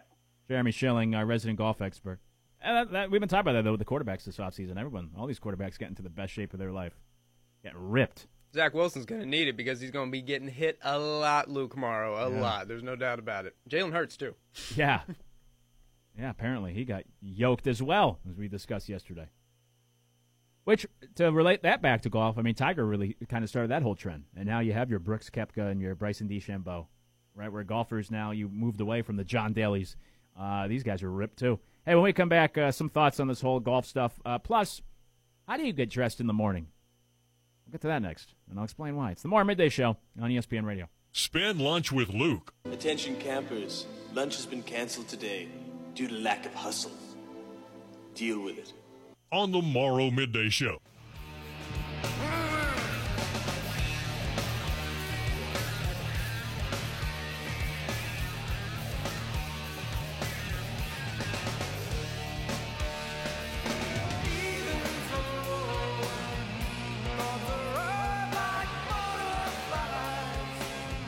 It's the Morrow Midday Show with Luke Morrow here on ESPN Radio. Appreciate the time. Last segment from Jeremy Schilling. If you ever miss anything from the show, catch it on demand. Just search ESPN Radio Charleston. However, you listen to your podcast, and you can find our full conversation with Jeremy and the breakdown of what's going on in the golf world. As he said, look, the timing, right? Timing is everything in life, and uh, the timing is not a coincidence here. That the LIV Golf Tour had their first event this past weekend, leading right into now a major where the two sides are going to come back together. And the big story this week is kind of more about LIV Golf than the actual major, the U.S. Open, which I think is part of the design as well. I'm very curious to see how the two sides come back together. After a couple of the golfers that have not made the move have been a little tough vocally about the golfers who have. Same idea for the fans. Right? I asked Jeremy about this uh, last segment, and I guess Mickelson's been well received so far. I think Mickelson. I think your average golf fan, right, still doesn't really care so much about it. They just they still like Mickelson. It's almost like um, You know, like the Deshaun Watson situation, the people that are supporting him the most are Browns fans because he's he's one he's on the Browns. So if you were already a Mickelson guy, you know, a lot of times the sports fans we we separate the art, if you will, or the entertainment from whatever else is going on. We uh, compartmentalize. And uh, so Mickelson, I guess, has been well received. I would imagine he'd continue to be so by the fans. But I'm sure there may be some fans that are hard on these golfers that join the Saudi Arabian backed uh, events. Not often do you hear booing at a golf event. Maybe we'll get some boos this weekend. I don't know. I think it can make things more interesting. I've always thought that uh, fans should be able to make some noise at golf events. Which, I'll say that, but at the same time, I'll also tell you how annoying. Every golf event has the same annoying fans that yell the same stupid things every time. It wasn't funny in the 90s, and it's not funny 25 years later with the stupid Baba Booey and get in the hole and whatever else, but the same, the same things that you yell over and over again. Mashed potatoes. That's Oh, a big one. That's a big goodness. one. Come up with some new material. You say mashed potatoes, I might hit a drive 300 yards. I mean, that's you know that's a thing. Bunch of carrot tops over there. I mean, come up with something new. Goodness. At least carrot top hasn't been irrelevant in years. Um, but anyways, we'll see how it goes. Now, I've compared LIV golf to uh, college football in a couple of different areas. Number one, or I, I guess just the golf community in general right now, professional golf to college football. You know, in college football, with the advent of the playoff, it made the bowl games and a lot of regular season games meaningless. Now, the LIV Golf Tour, I think it uh, contributes to making some of these random, not the majors, majors are still major, hence the name, but the other events, uh, I think, become a little bit more meaningless. I grew up going to the Travelers in uh, Connecticut as a kid every summer, and we have the Travelers coming up in a couple of weeks. I think that field is now going to suffer, right? These random, uh, typical weekend uh, golf events are not going to be as good. You're only going to care about the majors. I don't think you're even going to care about the LIV golf events either. It's just going to be four events a year. Like in college football, it's just about the playoff. All those other bowl games, yeah, they're fun. You'll watch it when it's on TV, but yeah, you don't really care unless it's your team. And the other part too is that in college the great thing people would always say, right? I like college basketball more than the NBA. They play harder in college basketball, and the idea is that in college basketball they play for the love of the game. In the NBA, they're a bunch of overpaid, spoiled brats. You could say it about all professional sports. Well, now with the guaranteed money of the LIV Golf Tour, it's a similar idea. On the PGA Tour, you're playing for your paycheck. If you don't make the cut, you lose money for that week. You only get paid if you make the cut, and you still have to pay your caddy and you know some of your expenses and everything. With the LIV Golf Tour, it's guaranteed money. It's like ah, who cares, right? LeBron James, ah, I'll only play 50 games this year. LIV Golf Tour, you're getting millions. Reg- you could finish in last place and still make a million dollars. So you know the motivation may not be as strong. But I'm very curious to see how things go this weekend with the U.S. Open as we uh, get back to some sort of normal. Well, as normal as it will be right now. Uh, but I'm curious to see how those LIV golfers are received by both the fellow golfers and the fans. Here was uh, Justin Thomas this week talking about the recent developments and the uh, LIV Golf Series. Here's what JT had to say. It just was a big week for the tour. I mean, I, I, I tossed and turned and lost a lot, a lot, a lot of sleep last week thinking about what could potentially happen. And it's just, you know, I've, I grew up my entire life wanting to play the PGA Tour, wanting to, uh, you know, break records, make history, play Presidents Cups, play Ryder Cups, and you know the fact that things like that could potentially, um, you know, get hurt because of, you know, some of the people that are leaving, and, and if more go, um, it's just sad. I mean, it's really no other way to say it. It's just it, it just makes me sad, you know, because like I said, I've grown up my entire life wanting to do that, and I don't want to do anything else. Um, you know, I mean, the, the people that have gone, it's, it's like I said, they have the decision that they're entitled to make it. Not necessarily that I agree with it one way or the other, but uh, everything's got a price, I guess. Just to follow up, thanks. Is uh, does Phil Mickelson making the decision that he made does that disappoint you? What do you? What decision? Phil Mickelson to go to LIV golf. Uh, I mean, I, he was very adamant about it for a while, so I, I don't think that decision or, or Bryson really surprised any of us. I mean, they were talking it up not only uh, to a lot of their peers but other people. So I think uh, you know Phil going was uh, was not that surprising of a, a decision just based off of things that I was hearing internally. Justin Thomas talking the other day. This should be pretty interesting up in Massachusetts these next couple of days with the U.S. Open. Here's what I find most interesting. There was also a video released by the PGA Tour behind the scenes look of some of these guys coming in, getting ready to go uh, go out on the course for their round of golf that day. Justin Thomas is in this video. He comes into the clubhouse. He's getting changed. He puts on Justin Thomas. He puts on one sock, then he puts on the shoe, then he goes to the other foot, puts on one sock, puts on that shoe. Nope. Yeah, I think this is crazy. Nope. Who does that? You got to put both socks on at the same time, and then you go to the shoes. You know, maybe that's a superstition Oh, for uh, for JT. You know, we don't know how these golfers operate as far as their headspace goes. So there's potential that that might just be a little quirk of his. But uh, you, you know, now Luke, I'm not I'm not down with that. Just put the socks on, then put the shoes on. It's a pretty simple process. Don't make it more difficult than it has to be. Yeah, I agree. That's a fair point, though. I'll be honest. I did not think of that. Could be superstition. He goes with the right foot first, sock on, then shoe. Then the left foot, sock on, shoe. I don't like that. Mm-mm. You put both socks on at the same time, then you get to the shoes. Now, it got me thinking, though, about getting dressed in the morning. Right. So now, what's the order? When you wake up, you hop out of bed, maybe you jump in the shower or whatever, when you get dressed for the day, what's the first thing you put on? It's got to be the uh, the undergarments. I. I mean, it, it has to be the undergarments first. If not, you know, that's a serious. Uh, that's very serious. That if you do put socks on before the undergarments, Luke, that's an incredibly difficult, uh, you know, problem we have. Yeah, that's strange. You know, that's uh, I think uh, the Night Stalker did that back in the day. If you put shirt on first and you're Winnie Poohing it, that's a little weird too. Very weird. Right? You Very put the strange. shirt on, no undergarments yet, and you're just walking around with the with the, the shirt on, nothing on underneath. Yeah. You're bottomless. That's a that's a weird look too. Winnie the Pooh. Yeah. Yeah. There's probably some people like they're in an apartment, you know, they're stretching in the morning and they're they're Winnie the Pooh in it. Yeah. Yeah. no doubt. Yeah. Yeah. The, don't do that either. All right, so you go under. I'm with you. Yeah. First thing you got to put on the undergarments because, by the way, you never know. Somebody could be knocking on the door. Something could happen. You you got to get out quick. Who knows what's going to happen? And that's the one area I'm going to make sure I cover up before I do anything. Maybe I want to go to the kitchen and get something to drink. I'm not going to be walking around in the nude, even my own home like that. Nope. I put the undergarments on. Yeah, come on. Second, what do you go with? Do you go socks, pants, Mm. shirt? Yeah, well, see, summertime, I'm not a big sock guy, you know, Mhm. so I wear the low tops, usually no socks. So I would say right now, Luke, I'd probably go, I get the pants on next. Mhm. And then usually mill around a little bit, make sure the shirt is steamed or whatever, and then and then I'll eventually put the shirt on. Kind of put the shirt on right before I leave the house. That's that's always my thing. But right now, I don't do any socks. So, you know, I just, it's undergarments, pants, belt, let's get moving.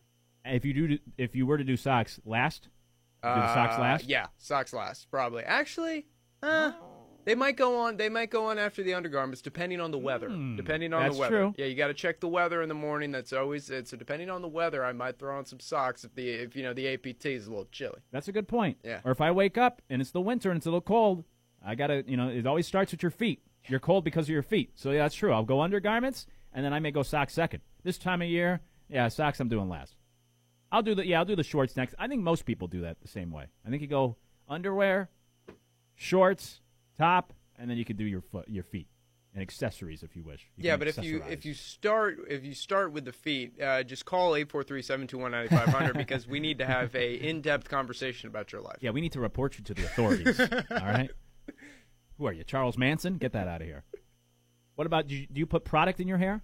Yes. Yeah. You do that at the very end. Uh, yeah. That, actually, no, I don't do that at the very end. So I get the shirt hung up, ready to go, uh, and then I go back into the bathroom and then put the product in my hair because you got to let it sit for a little Ah, bit. You know what I'm saying? So you let it sit. You hit the couch, you make breakfast or whatever you're doing, so it's sitting there already molded. Okay. Do you put product in your hair? We're usually wearing a hat. I usually so- wear a hat. Yeah. If I don't wear a hat, I probably would need product. That's why I wear a hat because I'm too lazy to, to deal with it in the morning. But I usually do. I put shirt on first because Mm. I don't want to put the shirt on mess up the hair. Ah, good point. Good so point. I always go shirt first, and then I may drape a towel around the shoulders to protect the shirt, take care of the hair. There you afterwards. go. There you go. Yeah, that, I mean the hair is the most important. The Oh, most course. important. Absolutely. Got to have a good uh, good hair day. That's why I usually wear a hat. I don't have to worry about it. And I agree that uh, the shirt, though, I'm usually there's usually a delay. I'll put the the, the, the boxers on. I'll go into the shorts, and then whatever I got to do around the house, I may do around the house. I'll come back to the shirt. Right. Right. And that's what people are. That's what uh, like women comedians do that bit too about like how come men always walk around without wearing a shirt uh, around the house? I don't know. It's just a comfort thing, I guess. And it's not like uh, I'm not like one of those guys. I go to the, the to the community pool and you see all the buff guys, right? Looking down, flexing at themselves. I'm, uh, it's not even one of those. I'm not even trying to show anything off. Ah, it's a comfort thing. Eventually, you get the shirt on before you walk out the door. shirt on, brush the hair, take care, you're good to go. It's the Morrow Midday Show on ESPN Radio. Now back to the Morrow Midday Show on ESPN Radio.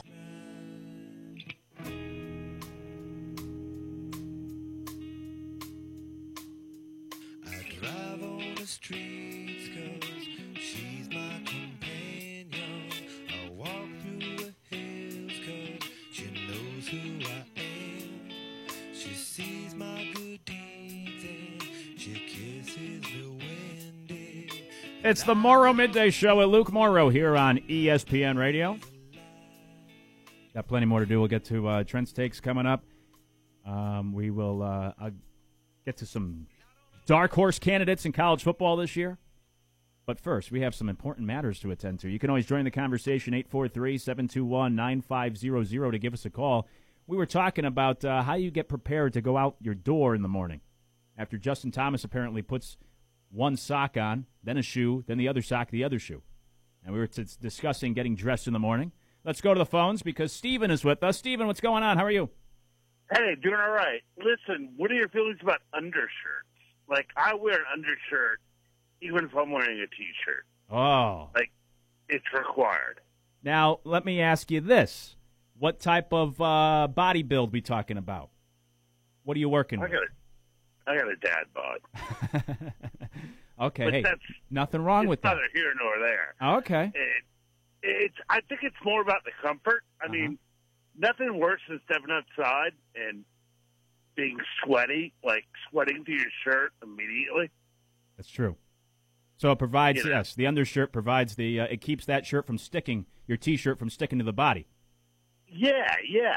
I mean, no matter what shirt I'm wearing, golf shirt, any button up, anything, a t-shirt, there's always an undershirt. Always. I got no problem with it. I can respect that. I'm a big undershirt guy, depending on the shirt I'm wearing. I appreciate it, Stephen. And look, dad bod, dad bods are in anyways. And don't worry, I come from a big family. We're a bunch of uh, gavones, so we're you're all good. Uh, my brothers wear the undershirts all the time. I'm a big. Uh, I I go with the undershirts depending on um, what I'm wearing. T-shirts usually not. But if I'm wearing anything with a collar, I go with the undershirt. I don't know. Something about the material, I guess.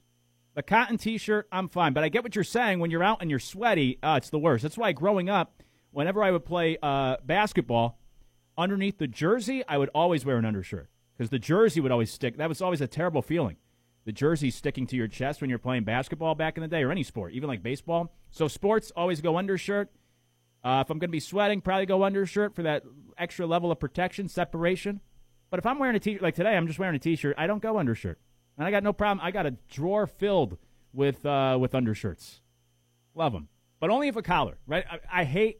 I do not like the look of wearing an open collared shirt and nothing underneath. Really? I'm not letting the chest hair, unless it's poking out over the undershirt. That's one thing. But I'm not one of those big guys that uh, you know you leave the top buttons unbuttoned and you leave the shirt open and you're showing off the chest. I don't know, Luke. Don't do I, I'm a I'm a skinny guy, much like you and I. You know, we're very thin, if you will. Mhm. I don't rock it. If I'm going collar to like a button down or something, No I'm not- undershirt. no undershirt. Wow. Yeah, I play golf without an undershirt. Sometimes it's a problem, especially over this weekend. But yeah, I don't. I usually don't do an undershirt. Just let it hang. Let it Mm. hang. What are we doing? No, if it's a collared shirt, if it's a golf shirt, if it's a dressed up shirt, if I'm in a suit, I go undershirt. T-shirt, no undershirt.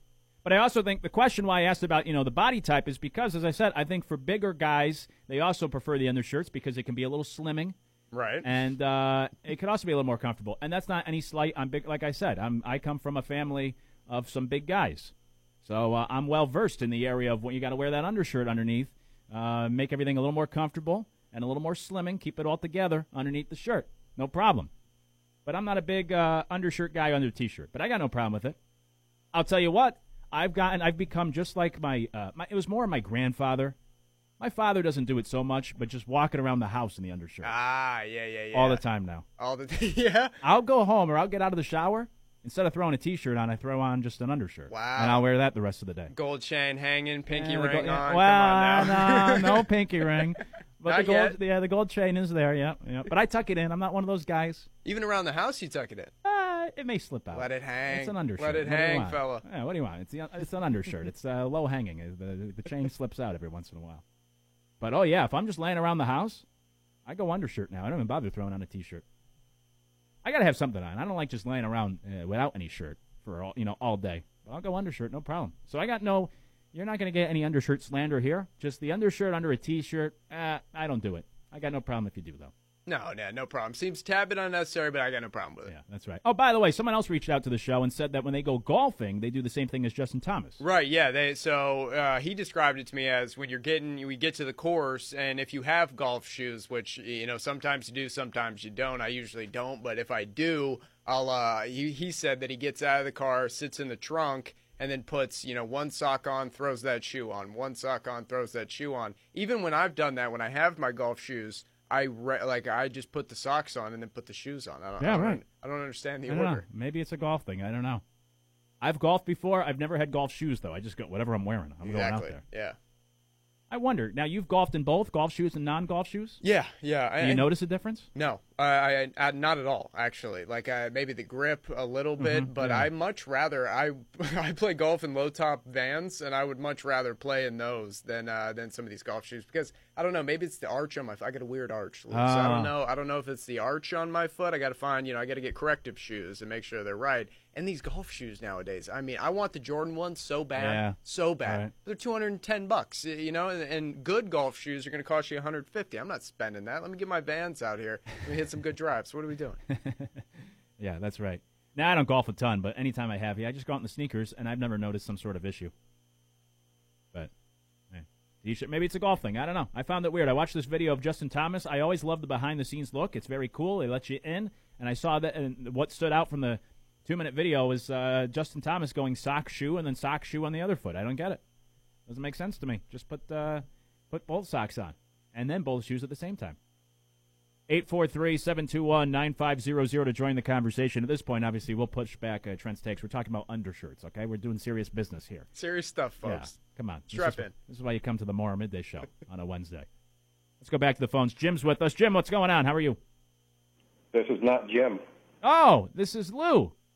This is Lou. Lou, what's going on? How are you? Good, just fine, thanks. Say about shoes and socks. Yeah. There was a very funny conversation in a in a episode of All in the Family between Archie Bunker and the Meathead about exactly this topic: whether to put on both socks and then both shoes, or a sock and a shoe and a sock and a shoe. And if you can find a clip of that on the internet, just uh, check it out. And they they eventually got to the point where they argued over if there's sudden if there's a fire and you have to bolt out of the house before you're done putting on your socks and shoes, are you going to go out with one sock, one foot fully shod, you know, socks, one sock and one shoe, and then the other one bare, or are you going to go out with two socks and no shoes when the fire breaks out Yeah, you have to run? Yeah, that's a great point. It's the same reason why I put the underwear on first thing because if I got to run out of the house, I want to at least have my uh, you know my area covered up instead of some sort of T-shirt instead. So I, I think it's a great point. You got to go two socks before shoes, and you got to put underwear on before anything else in the morning, just in case God forbid something happens, and you got to be on the move. Uh, you are very correct on both counts. Yes, thank you. See, see if you can find that Archie Bunker scene with uh, about shoe sock, shoe sock, and it was when they got stuck. Uh, I forget which guy was on which you know side of that that uh, argument, and I don't remember what episode. But for some reason, they both got stuck uh, sharing a, a bedroom. I think it was when uh, Meathead was moving in next door, but his house wasn't ready yet. He and Gloria. Okay. Yeah, I see the video. I see the video right here. We'll have to uh, listen to it off air, and uh, and then yeah. Check it out. It's funny. Yeah. Hey, I appreciate it, Lou, and I'm with you. You do both socks for that for that reason alone. Do both socks just in case something happens. You got to get out of the house. It's the same reason why you got to go underwear first in the morning. Winnie the Pooh didn't have to worry about some sort of house fire. He could go shirt, shirt first, and be bottomless. What kind of look is that, Winnie the Pooh? You had to worry about forest fires. Now that's that's important. That's fair. By the way, if you're living out in the forest, what do you want to protect most? Right? Why do you go just the shirt? Who came up with that idea? If anything, you should be topless. Wear bottoms. That's probably better off. You're sitting down out in the forest and everything. What are you doing here, Winnie? Unbelievable. What a terrible influence. Yeah, to children across the world. I Yeah. mean, just sitting there like a lummox eating honey. Yeah. No pants on. Come on, Winnie. Yeah, seriously. Uh, and I see even a video of Rob Reiner talking about how his socks and shoes made it into all the family. So I don't know if he was one of the actors in that scene or if it was his idea or what. But now I'm going to do some digging into this because this is very fascinating. We'll look into this. When we come back, uh, we'll wrap up hour two. Got to get to some dark horses as well. We'll get to Trent's takes next hour and uh, plenty more this afternoon. It's the Morrow Midday Show on ESPN Radio. Spend lunch with Luke. Attention campers, lunch has been canceled today due to lack of hustle. Deal with it. On the Morrow Midday Show.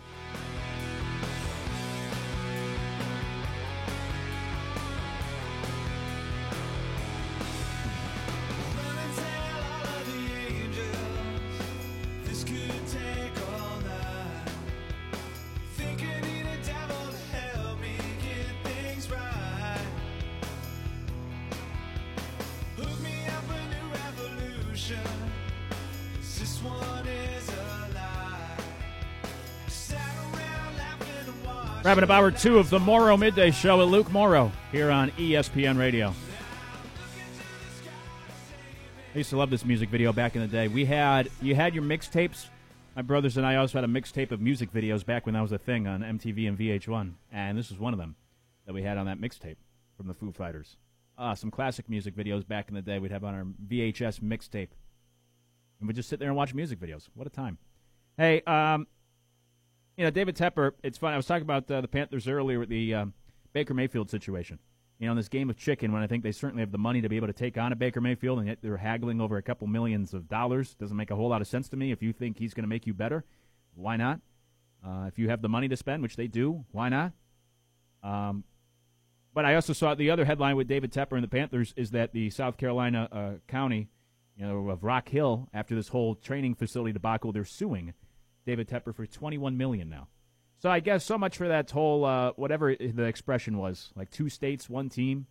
You know, they're the Carolina Panthers, not North Carolina. They're South Carolina's team as well. Well, now South Carolina is suing the owner of the Panthers for 21 million. So that whole uh, situation's a bit of a mess. But that's the latest there with uh, Tepper and the trade. Maybe that's why he doesn't want to spend so much money on Baker Mayfield. He's getting sued for 21 mil after backing out of that whole deal with the uh, training facility in uh, Rock Hill and the ugliness there.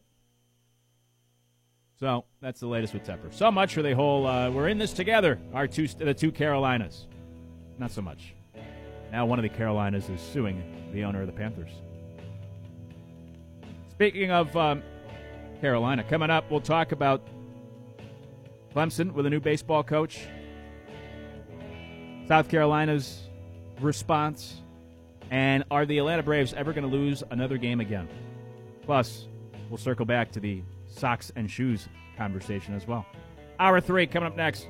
It's the Morrow Midday Show on ESPN Radio.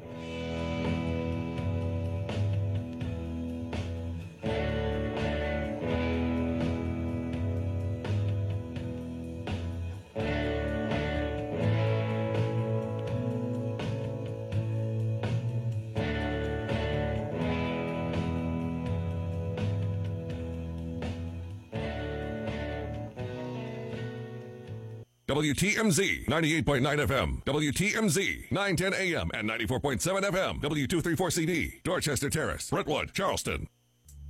This is the Morrow Midday Show But wait, there's more. on ESPN Radio. Back again. Shady's back. Tell a friend. Guess who's back? Guess who's back? Guess who's back? Guess who's back? Guess who's back? Guess who's back? Guess who's back?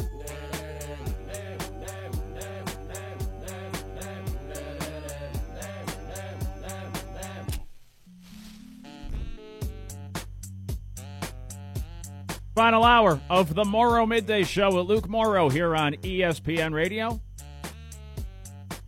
Coming up, Clemson with their new baseball coach. We'll get to some uh, dark horse candidates in college football this year. And, of course, got to get to Trent's takes coming up later on this hour as well. If you ever miss anything from the show, catch on demand. Search ESPN Radio Charleston, however you listen to your podcast. And the podcast is available online at charlestonsportsradio.com. Just click on our show page. While there, you can leave a comment for the show. You can always get in touch with the show on Twitter at Morrow Middays. Text the show 843 608 1734. Or you can give us a call 843 721 9500. We'll get back to some baseball stuff coming up in a few moments, uh, just like we started the afternoon. But did you see this video of this uh, Klay Thompson look-alike? We got Game Six of the NBA Finals coming up tomorrow night, as the Celtics will try to stay alive. The Warriors will try to win another. Before Game Five, there's a guy. I guess he's well known. He's internet famous because he looks a little bit like Klay Tom, uh, Klay uh, Thompson. And um, Trent, did you see this video? Oh yeah, this guy's an absolute legend. He's been around the internet for I feel like four or five years now. Ah, legend is a strong term. Legend on the internet. I, you know, I'm not a huge fan of him, but he's got a lot of followers. Luke got a lot of followers. Yeah, he does. People love it. So he went. If you're unfamiliar with the story, I watched the video yesterday. It's like a 15 minute video. He uh, went to the arena before Game Five. He had tickets for Game Five. He went early, dressed up like a basketball player, and he had his hood up, so he looked a little, a little bit more like Klay Thompson. Walked right through security through the employee entrance. Nobody checked any sort of credentials. In fact, one of I guess these security guards they're off camera, but they say something like I don't know, get a win tonight or something like that, right? Assuming he's just Klay Thompson. Which, by the way, why Klay Thompson would be showing up like in full? This guy was in like a uniform with a sweatshirt on. And Klay's not showing up with his jersey shorts on in the afternoon. But I guess if you're a security guard, you assume like this guy looks like Klay. He'd be coming through this entrance. It must be Klay Thompson. Anyways, this uh, imposer, the lookalike, went out onto the court, shot around for about 10 minutes before security became wise to it. And eventually, the lady who actually was there when he walked in found him as he was coming off the court and asked if he had any credentials, yada, yada. They figured out, like, this is actually Klay Thompson. I think it was maybe when he airballed a layup, which was in the video. Maybe they realized, like, wait a minute, this guy's not actually on the team. But he shot around on the floor for about 10 minutes. Anyway, security came. They realized, like, oh, he's not supposed to be in here. He's not Klay Thompson. They kicked him out. And in the video, you'll see like a cop passes him and he like checks on the guy, like, you okay? I just got a call about you. I got to go see security. The security guards were all really cool about it. And then he hung around the area because he had tickets to the game. So I guess he was just staying there now for the game later on, a couple hours later. And eventually, like uh, the VP of security with the Warriors caught up with him outside the arena and told him he was banned for life and he couldn't come to the game that night. Yeah. Now I got a lot of uh, takeaways from this. Number one, I think this is kind of lame for the Warriors. Mm, to- yeah. to ban him. No, no, absolutely, absolutely. I get he shouldn't have been on the floor. They never. They just let him walk in. Like I. I don't know. I guess uh, he knew what he was doing was wrong, I suppose. But at the same time, like uh, there should be some responsibility on your security staff. Nobody checked. They just let him walk in. He went onto the court. He shot around. Like I'd do the same thing if I could. Go shoot on an NBA arena floor if nobody was going to stop me. Yeah, and you ban him for life. Yeah, no, and and this guy's like, from what I've learned about him, he's an actual like Warriors fan. Yeah. Like he goes to games very often. Everybody thinks it's funny. There's a the first video that went viral was him walking around the Bay Area in full like Klay Thompson garb, and people stopping and freaking out and wanting to take pictures of him. Like he's an actual Warriors fan. Yeah, bad move on the Warriors. Yeah, I don't think they needed to ban him for life. I'll circle back to that in a moment, though. In regards to the actual guy, though, I think the guy's kind of a loser. Uh, because I got no problem with going on the floor and shooting around. I try to do the same thing. What I don't like is that he then hangs around the area and he's signing autographs pretending to be Klay Thompson. Yeah. And he's taking photos with these fans. If you watch the video, these fans are excited. They think they're meeting their favorite player, and he's pretending to be Klay. And he's doing interviews. Which, by the way, if I'm Klay Thompson, I'm like, well, you're going to make me look bad. Don't do any interviews pretending to be me. He also like when you look at him, doesn't really look No. a ton like Klay Thompson. So and it's a slight because Klay Thompson's a good-looking fella, as we know, and this guy, I mean, they they don't even remotely look close. I agree with you. That's why he keeps the hood up because uh, it helps him disguise a little better. He looks like Klay Thompson if Klay Thompson had a peanut allergy and just ate a handful of planters. Uh, right? He looks a little puffy, like a puffy version of Klay Thompson. He looks like Klay Thompson if the Warriors played on the equator. Um, uh, but I don't like that idea. He's signing people's jerseys and shirts and hats, and they think they just met Klay Thompson. Instead, they have some random guy signing their stuff.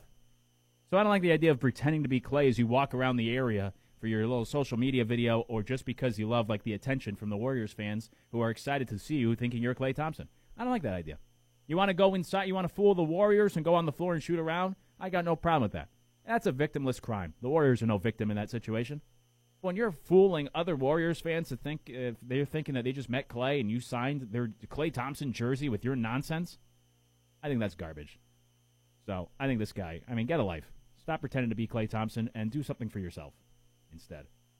But with all that said, would you accept, would you take that trade, a lifetime ban to be able to shoot 10 minutes on an NBA floor? Absolutely not. Absolutely not. No, I no, I, I don't think so. Look, I, I understand that it would probably be one of the cooler experiences of my life. Let's say just to go to the Heat Stadium and uh, and shoot some balls around. Yeah, that'd be it'd be fun. But no, I'd much rather go sit at the game. And he said he you know lost ten grand on these tickets, Yeah. so he had good seats. There's no doubt about it. No, I wouldn't give it up. Also for the financials, would not give it up, Luke. Well, that's true.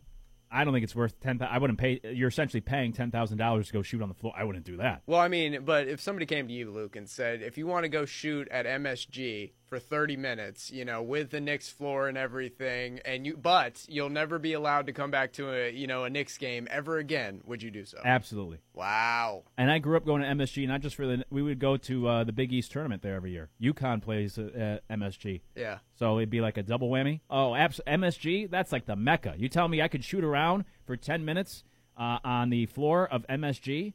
For sure. You never have to let me in again for a concert or a, a performance or a game. I'll take that trade. Go shoot around. Um, also, you know, it also part of it too is that uh, I live far away now. I don't go to any. Uh, how often do I go to Madison Square Garden? I haven't been in a while. You know, the one I would probably, the one that would be the hardest for me, would probably be like Fenway. As a Red Sox fan, if they told you, hey, you could take batting practice uh, on the field at Fenway Park, but you can never come to Fenway Park again, that one I'd probably turn down. Like an NBA arena, probably an NFL arena, or even if you want to say like college football, you go catch passes on the field, but you can never go to. Yeah, I'd probably do all that stuff. I don't care. I like watching games from home, anyways. Unless it's baseball, right? I I, I would love. I, I miss going to Fenway Park, being uh, away from uh, Boston these days. That's the one I'd probably say no to. Everything else, fair game. I'm going out there, taking some hacks, taking some shots, throwing a football around on on uh, Lambeau Field, wherever it may be.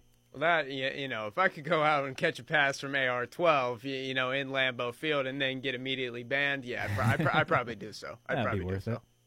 And then I always wonder how do they impose. Now in this case, you know, it's the guy that looks like Klay Thompson, so he's probably going to stick out like a sore thumb if he tries to enter the building again. But a general lifetime ban, I've been told before that it's more about like the name on the, when you try to use a credit card to buy tickets Ah, okay, okay. that they keep you from doing that. Because otherwise, how would they know if that guy shows up?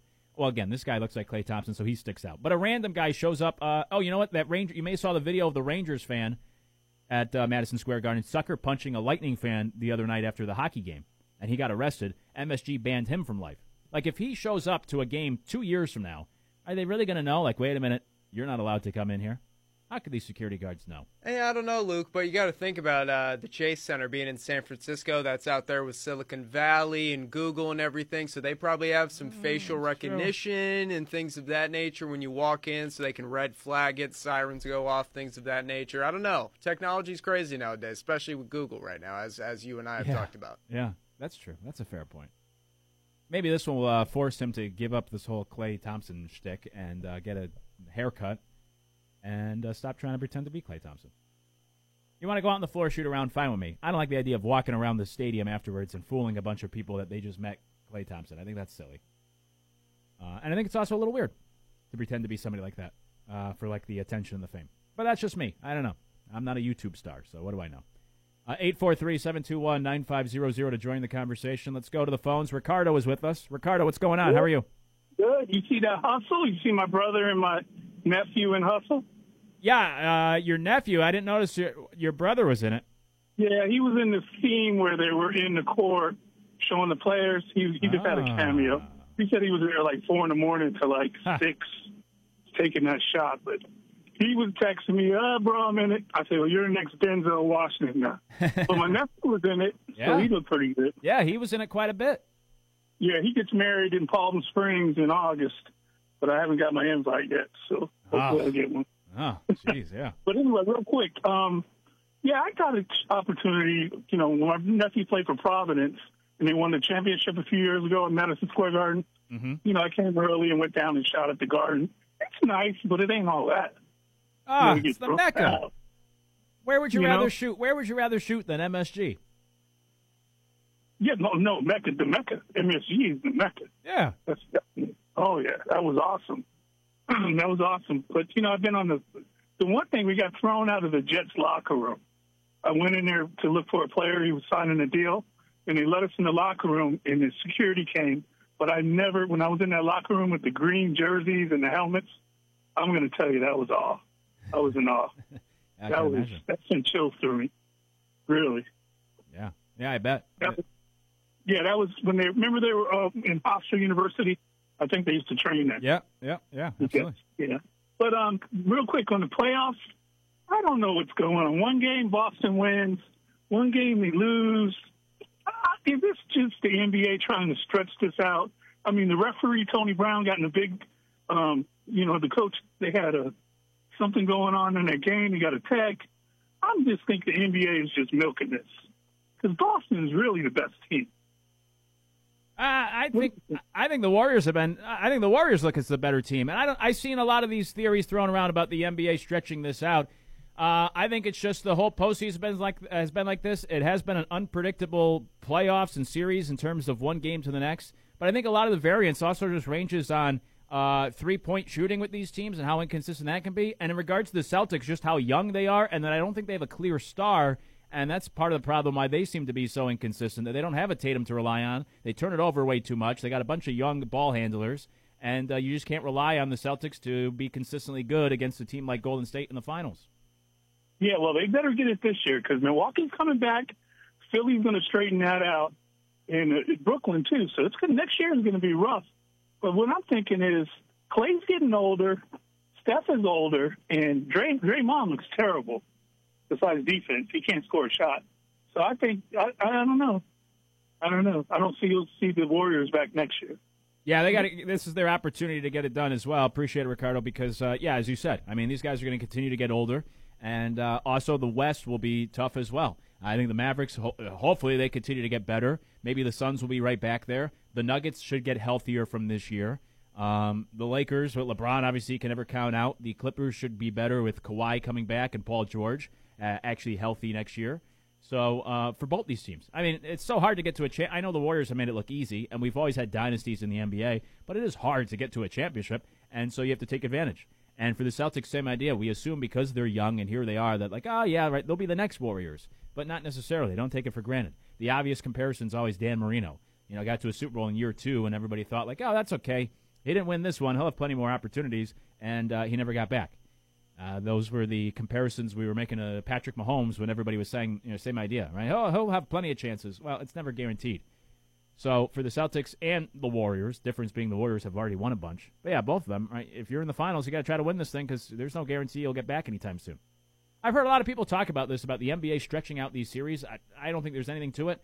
I think they have more. Um, I know you can make more money by a game seven, but I think you have more to lose than actually to gain by doing something like that.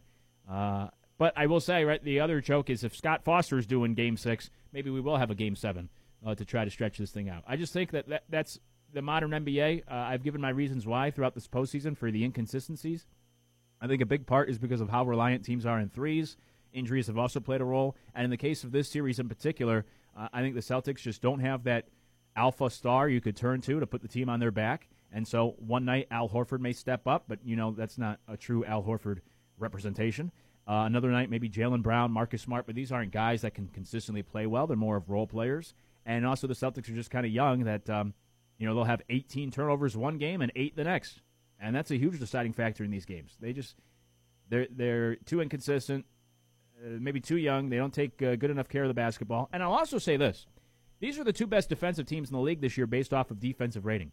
And when it comes down to defense, sometimes right, that could also lead to uglier basketball, and it could lead to these more turnovers or more missed shots.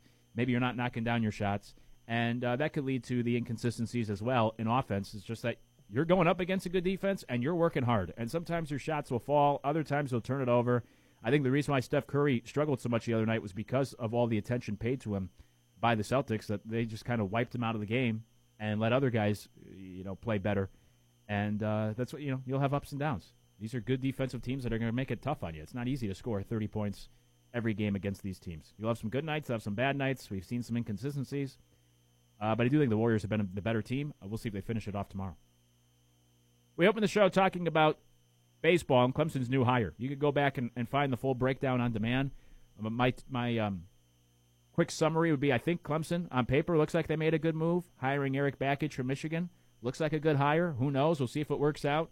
But I think there's three main reasons why he would come to Clemson from Michigan. Number one is money. Uh, reports are he's going to get over a million.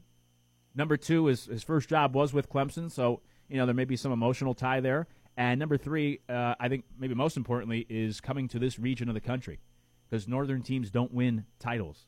He got close. He got Michigan to the 2019 national championship game, and then they lost to Vanderbilt, right from this region. Uh, the majority of national champions in baseball are either from the West Coast or the South. There's not been a team from a cold climate to win a national championship in baseball really since Ohio State in the mid 60s. And the SEC and the ACC this year combined for 18 playoff teams. The Big Ten got two. So that's a big difference. That, you know, Michigan, it's a big brand. It's Michigan. They were in the national championship three years ago. He's done a good job there. You may think, like, why would you leave Michigan for Clemson? Michigan's been better of late than Clemson has. But because there's a ceiling to Michigan. It's the same reason why Brian Kelly left Notre Dame to go to LSU. Uh, there's a ceiling at these schools, and you got to be in the South if you want to win championships in football and now in baseball. The SEC, right? I mean, eight. We have eight teams remaining. Half of them are from one division in the SEC. The best team in baseball this year was in the SEC. Now I know Clemson's not in the SEC. Don't misunderstand what I'm saying. I'm just talking about the South in general. Clemson's close enough. 90% of college World Series teams are from 14 states. South Carolina is one of those states. This is where you have to be if you want to win win big in college baseball.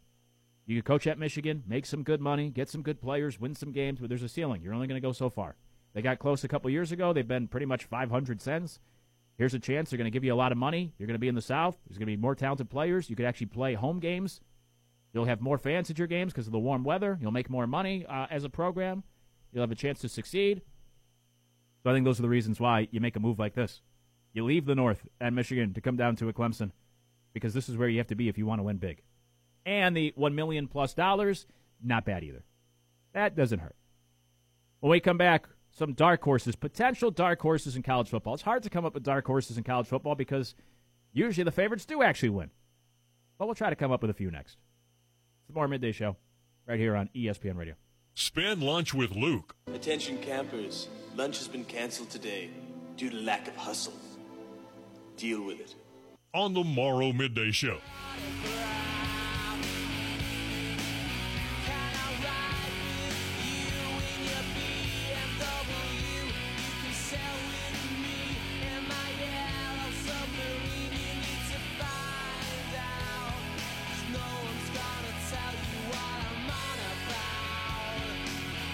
It's the Morrow Midday Show with Luke Morrow on ESPN Radio. Coming up, potential dark horses in college football. I don't know if there'll be any when it comes to national championship contenders, but we'll try to come up with a few. Hey, last hour we were talking about uh, the LIV Golf Tour and the U.S. Open this weekend. If you miss anything from the show, catch it on demand. Search ESPN Radio Charleston, however you listen to your podcast. But something that stood out to me was a behind the scenes video from this past weekend where Justin Thomas put on a sock, a shoe, and then the other sock and shoe. That's out of order. You got to do socks first and then the shoes. Now, appreciate P1 listener Lou bringing to our attention All in the Family doing this bit way back when. I had no idea this was such a thing. Rob Reiner, uh, who I love, right? He's great in Wolf of the Wall, Wolf of Wall Street as the father, and uh, good director. And he's I, I love Rob. He, uh, I watched an interview earlier during a commercial break where he said this is the scene he hears the most about from All in the Family. Still to this day, right? Like 50 years later, this is what people talk to him the most about from the show. And uh, we'll play the clip in just a moment, the scene in just a moment. But he said it was uh, ad libbed. He was getting ready for the scene, and he says that's how he really gets dressed. He puts his sock and then his shoe, and then the other sock and shoe, and the cast noticed that and were making fun of him, so they put it into the show and they ad libbed the scene of Rob Reiner doing it. Uh, he acknowledged in the interview most people probably do sock sock then shoe shoe, but he said more people put their footwear on like Rob more than you believe with the sock shoe sock shoe. Anyways, it's evidently a classic clip from All in the Family, as they break it down. And uh, I'm in agreement that you can't do sock shoe, sock shoe. Here's how it sounded on uh, the sitcom about whatever 50 years ago. Do you know that we don't catch that fishing boat? There ain't gonna be no deep sea fishing. We'll have to stay on the dock with the old people here. Hold it, hold it, hold it. What are you doing here? What? What about the other foot? There ain't no sock on it. I'll get to it. Don't you know that the whole world puts on a sock and a sock and a shoe and a shoe?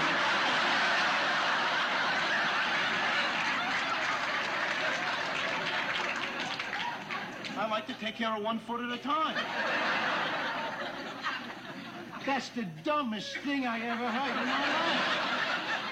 It's just as quick my way. Wait a minute, that ain't the prank. You see what I don't don't keep doing it. Listen to me.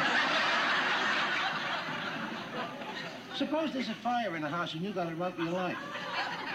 Your way, all you got on is one shoe and a sock.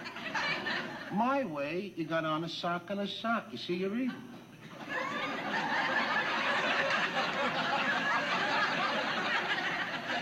Suppose it's raining or snowing outside.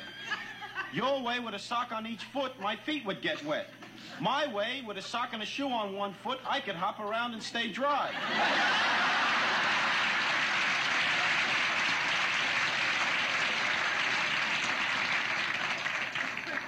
I think you've been hopping around on your head. Wait a minute. Wait a minute. Listen to me. Supposing the other sock's got a hole in it. it Doesn't have a hole in it. I said supposing All it's right, got a hole. it has a hole. All right, it's got a hole in it. So, you ain't got another matching pair, so what do you got to do? Your way, you got to take off a whole shoe and a sock. My way, all you got to do is take off one sock. All right, if it'll make you happy, I'll start all over again. No, no, no, you're halfway through. Now, gee, get on with it. We're in a hurry. You can start doing it the right way tomorrow morning. And do it that way for the rest of your life. Yeah, it's true. That's the right way to do it. Sock, sock, shoe, shoe. Get out of here, Rob Reiner, with your sock and shoe. And Justin Thomas. That's funny. All in family uh, doing it uh, over 50 years. See, this is a bigger thing than uh, I even realized. But a lot of people with the same concerns over how Justin Thomas gets dressed. Do a sock, a sock, then a shoe, a shoe. Let's get that straight. Hey, potential dark horses in college football. Here's the thing with college football. When I say a dark horse, I mean like a playoff team that could compete for the national championship this year. The problem with college football, as we know, is it's been far too predictable. In fact, 16 of the last 18 national champions in college football finished top three in recruiting the year they won the national championship. 16 of the last 18. So most years we can boil it down to three teams. Who would those three teams be this year? Well, the three teams that finish in the top, we know because of all the drama this offseason, Texas A&M, Alabama, and Georgia. So three SEC teams. History tells us that most likely the national champion will come from one of those three schools. Alabama and Georgia were just there. Texas A&M's trying to break through. Ohio State is the other one that, if we're talking top favorites, Ohio State would replace Texas A&M. The three big favorites in Vegas: Ohio State, Alabama, Georgia. Clemson is fourth, but there's still a pretty sizable gap between Clemson and them. Those are the teams you're probably looking at. And again, history tells us the national champion will probably be one of those three SEC schools. 16 of the last 18 national champions. Maybe it's just a coincidence, but I also think it spe- speaks to a longer track record of getting the better, the, the best players. 16 of the last 18 national champions had a top three recruiting class the same year they won.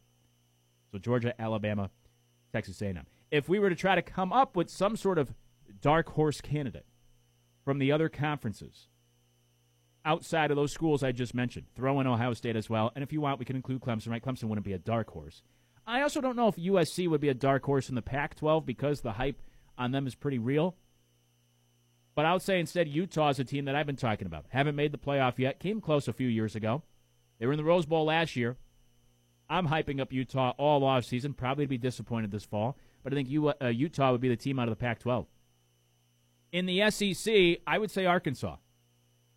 I just told you about three other SEC teams behind them. Uh, my other choice would be Arkansas, and I probably honestly would put Arkansas ahead of Texas A&M if I was uh, taking odds. And I don't know what the odds are; their national championship odds are. A&M versus Arkansas, but I would put Arkansas ahead of Texas A&M. Now, what's interesting is that Arkansas has only the fifth best odds to win their own division. That's how good the SEC is. That's how good Arkansas's schedule is, which is my biggest concern for them. They'll be a top team in college football this year, and yet Vegas expects them to finish maybe fifth in the in their uh, vision, their division of the SEC.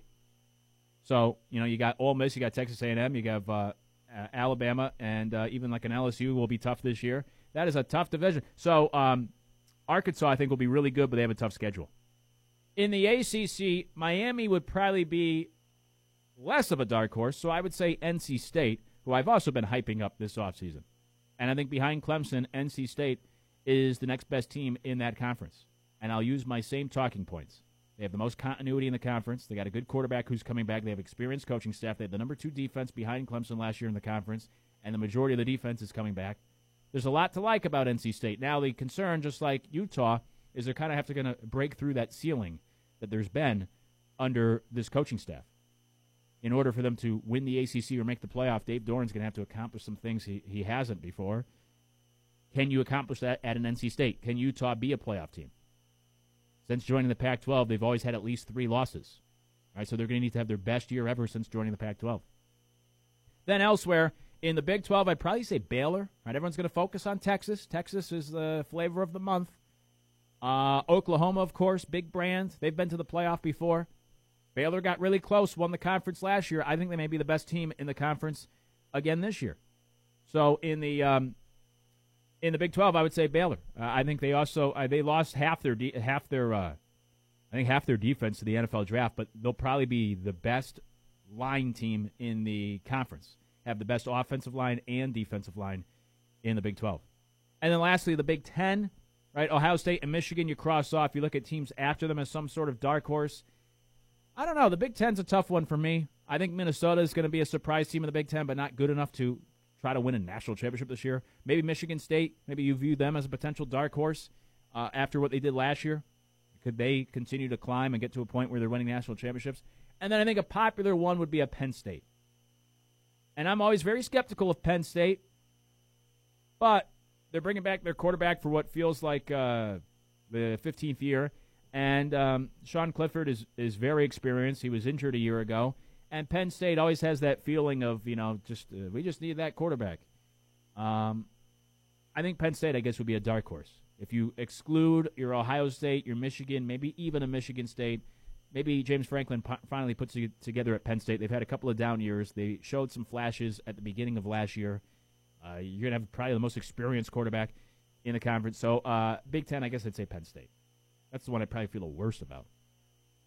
But otherwise, dark horse candidates NC State, Baylor, Utah, Arkansas. Problem is, like I said, college football is usually very predictable, and history tells us, uh, at least based off of the last two decades, the national championship will probably be one of three SEC schools: Georgia, Alabama, Texas A&M. They actually have the best opportunity to go win this year, and I'd also throw in Ohio State as well. We'll get to Trent's takes when we come back. We were talking so much about the socks and shoe thing last hour, we couldn't get to uh, get to his thoughts then. So we'll do it next before we wrap up a Wednesday. It's the Morrow Midday Show right here on ESPN Radio. Spend lunch with Luke. Attention campers, lunch has been canceled today due to lack of hustle. Deal with it.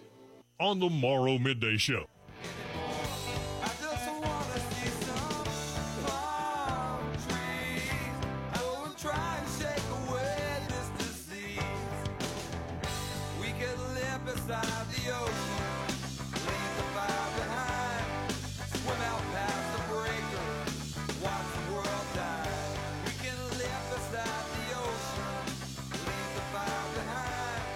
It's the Morrow Midday Show at Luke Morrow on ESPN Radio.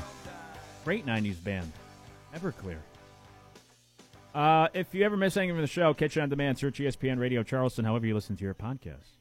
Usually midway through the afternoon, we find out what's on the mind of the producer, but we got so wrapped up in a very important conversation last hour about undershirts and how you get dressed in the morning and if you put your socks on before both your two shoes.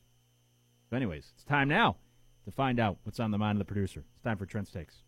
What's on the mind of the Morrow Midday Show producer? Draft Luke Morrow. That's Pander. right. It's time for Trent's Takes. The radio cowboy will be coming, and he's coming soon, folks. Luke, I hate to start off this uh, illustrious segment with some bad news, Uh-oh. but we have to address it. As of today, it is time to say goodbye to Internet Explorer. So apparently, Microsoft will no longer support the once dominant browser that faded away. Users found faster, less crash prone alternatives, obviously Google Chrome, things of that nature. But what a run Internet Explorer had, obviously, in the early days of the computer and of the internet as a whole. It is official. This makes me feel old, Luke, and I'm not old by whatsoever, but this makes me feel a little old. But Internet Explorer is out, Google Chrome, everything else is in. I'm just wondering when a. Uh, I can't. Mozilla Firefox. When it, when is Mozilla Firefox going to be uh, the next one to go, and who will follow? We have no idea. But the Internet Explorer,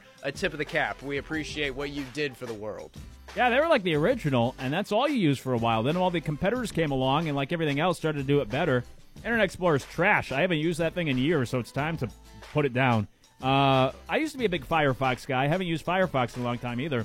Google Chrome. Yeah, that's it. That's where that's where it's at. Big Google Chrome guy, so I'm I'm all good there. Yeah, Google Chrome's the best, uh, just because you, you know you got all your passwords on there, everything's saved. If you have one of these fancy schmancy computers, you can use the Touch ID to get into any of the passwords. It's absolutely awesome. That's why I got the computer. It's great, Luke. So yeah, but you know, Internet Explorer, tip of the cap. We appreciate your uh, service to the world. Thank you very much. Now, Luke, I know that the Avalanche, obviously, game one of the uh, Stanley Cup Finals is tonight. Who will take home Lord Stanley? I think it's going to be a phenomenal, phenomenal series. Hopefully, it goes seven games because Colorado's been sweeping everybody in the playoffs here, but hopefully, it goes seven games. I understand that there's a connection, a Charleston connection with the Avalanche. I'm blanking on the gentleman's name. Scotty Eisberg talks about it a lot. Shout out Scotty. But, Luke, never doubt the heart of a champion. I know the Colorado Avalanche have been resting, obviously, for about two weeks now while Tampa Bay was finishing up their series against the Rangers. But Tampa Bay is the back to back Stanley Cup champions. I never doubt the heart of a champion. So tonight, Luke, my one pick. Tampa Bay Lightning money line. They're a one and a half point underdog. I'm taking them plus 135. I think Wow. game one goes to the back to back champs. Never doubt the heart of a champion, Luke Morrow. Wow, I like it. There we go. We'll see if we get our first three-peat in uh, professional sports here in 20 years. Yeah. And uh, yeah, the uh, coach of the Avalanche, Jared Bednar, played for um, uh, the Stingrays, and uh, I think was also a coach, right, for the Stingrays Yeah. before working up. So, uh, so we're wishing him luck. However, not tonight. No. Let's go underdogs. Hopefully, the Lightning get it done tonight. Should be an interesting series because yeah, the Avalanche have been rolling through everyone. They've had a great offense, and then you have this interesting storyline of a team going for a three-peat for the first time in 40 years. So hopefully, it's a fun uh, Stanley Cup Finals. I would love to see a team go three. I I mean, I think that'd be really cool. Obviously, we want parity and everything, but as far as we could really start talking about sports dynasties, you know, with the Tampa Bay Lightning. I Yeah. mean, that they're in the conversation if they win three in a row with the Bulls, with with the Warriors, with the Patriots, with everything. We have to start talking about them in that light. So good luck to the Avalanche and the Lightning, but it's the Lightning tonight, Luke. I feel very good about it. Definitely going to be locked in, ready to go to see the boys, you know, rolling. Hope the Lightning don't have cement in their skates because, you know, coming off a long road trip in New York, Tampa, all that stuff could be very difficult. Going out to altitude to uh, play in uh, play in Denver is going to be a little interesting, but we shall see. Also, did you know Stan Kroenke he owns the Colorado Avalanche? Did you see that at the top of the stadium he has his own private helipad at the top of their arena? Wow. Own private helipad. Right under the helipad is his condo. He's, he so he stays in a condo the day of the game, takes an elevator down to his owner's suite. What a life Stan Kroenke lives. I mean, it's absolutely unbelievable. And shout out to him for also marrying into the Walmart family. So they're gonna have unlimited money forever, Luke. Couple U.S. Open bets I like. I'd like to throw these out there a little bit. Obviously, I mentioned Dustin Johnson and Phil Mickelson, but some real true bets that I really would enjoy seeing happen. Cam Smith, he's been finishing, it seems like, in top tens in every single tournament. Made a good run at the Masters uh, near Sh- Scotty Scheffler. Feels like he's been in the top 10 for about the last month or so right now, Luke. I like him a lot at plus 2,000. I also like Dustin Johnson at plus 4,000. Coming off a wedding weekend, one of the best times of your life.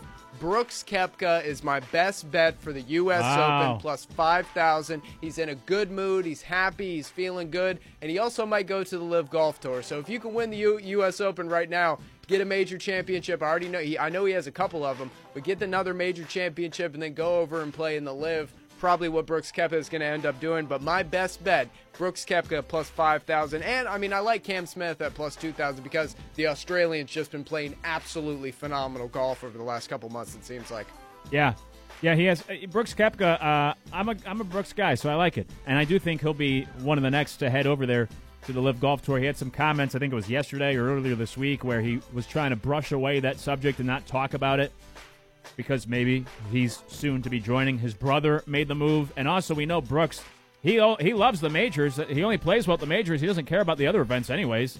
So if he could go play for LIV Golf and still play in the majors, that's all he needs while getting guaranteed money to live that lavish lifestyle him and his now wife seem to enjoy. Yeah, I think Brooks Koepka's soon to join the LIV Golf Tour. Let's see how he do uh, how he does this weekend. I'm a Brooks guy, so I'll be pulling for him. I hope you're right. I hope you win the bet, uh, and uh, we'll see how he does this weekend. No doubt. And uh, by the way, their wedding was in Turks and Caicos, I believe, Oh, which yeah? I mean that is not cheap. I saw a little video of it today. They were uh, they were having a good time. Luda performed. I mean, if Luda performs, that's at least twenty grand to get Luda to come to the wedding True. out in Turks and Caicos. You got to think room and board as well. I mean, what are we even doing here? That's a lot, Luke. That's a lot. But good for Brooks. Hopefully he can get the win. I really like him as well. 85 days, Luke. 85 days until NFL football. I can feel it in my bones. I can smell it in the air. Football's right around the corner. Gerald McCoy, who I absolutely love as an NFL player, was on the NFL Network yesterday, and he claimed that the uh, that the New York Jets and Zach Wilson will win 10 games this coming season. No chance, in my opinion, that they will do so. So I looked at the odds and see what it's like for the Jets if they win 10 games. What kind of value would you get? Now, Luke, I'm going to ask you this: What is more realistic for these teams to win 10 games? I'm going to give you three teams. Which team has the best chance to uh, win 10 games? The Jets at plus 700. The Jaguars, who have better odds than the Jets to win 10 games at plus 600, and the Cara, our beloved, beloved Carolina Panthers at plus 1,000. Which team has the better chance of winning 10 games? Which is the best bet? Man, uh, none of them are great bets. No. I would say, I guess I would probably say Jacksonville. Now, I also picked Jacksonville to have, I think, like a winning season last year, and that was a huge mistake. So, you know, once bitten, twice shy. But I think the Jags, because the Jets I do not buy into. There's a lot of hype around the Jets now this offseason. I don't understand it. I know they had a good offseason, but we don't know about the head coach. We don't know about the quarterback yet. The offensive coordinator, too. There's still a lot of questions for the Jets. And that's a pretty, you know, it's a division that's gotten pretty tough in recent years. Um, Panthers, I'm out on. I don't know. If they get Baker Mayfield, maybe they could try to win 10. In a, you know, they could beat the Falcons twice, try to beat the Saints. The NFC's not great. But Jacksonville, like I said, I had high expectations for them last year, which in hindsight was a ridiculous thought. But now you get Doug Pederson, you get a coach who's actually an adult and knows what he's doing. I think that's going to help Trevor Lawrence. We've seen some quarterbacks take a, a step forward in uh, year number two. It's a bad division for the most part. If I had to pick my poison, I guess I'd say the Jaguars take that big of a leap forward that they go from the first overall pick to winning 10 games this year. Yeah, and also I I, I find it very very fascinating with the Jets talk because are we just forgetting about the division that they're in? I mean, they have the Super Bowl favorites being the Buffalo Bills. You have the New England Patriots, who abs- Bill Belichick has dominated the Jets over his tenure with the Patriots. We all know that. Think about that logically, Jets fans. Jeremy Schilling, uh, perfect example.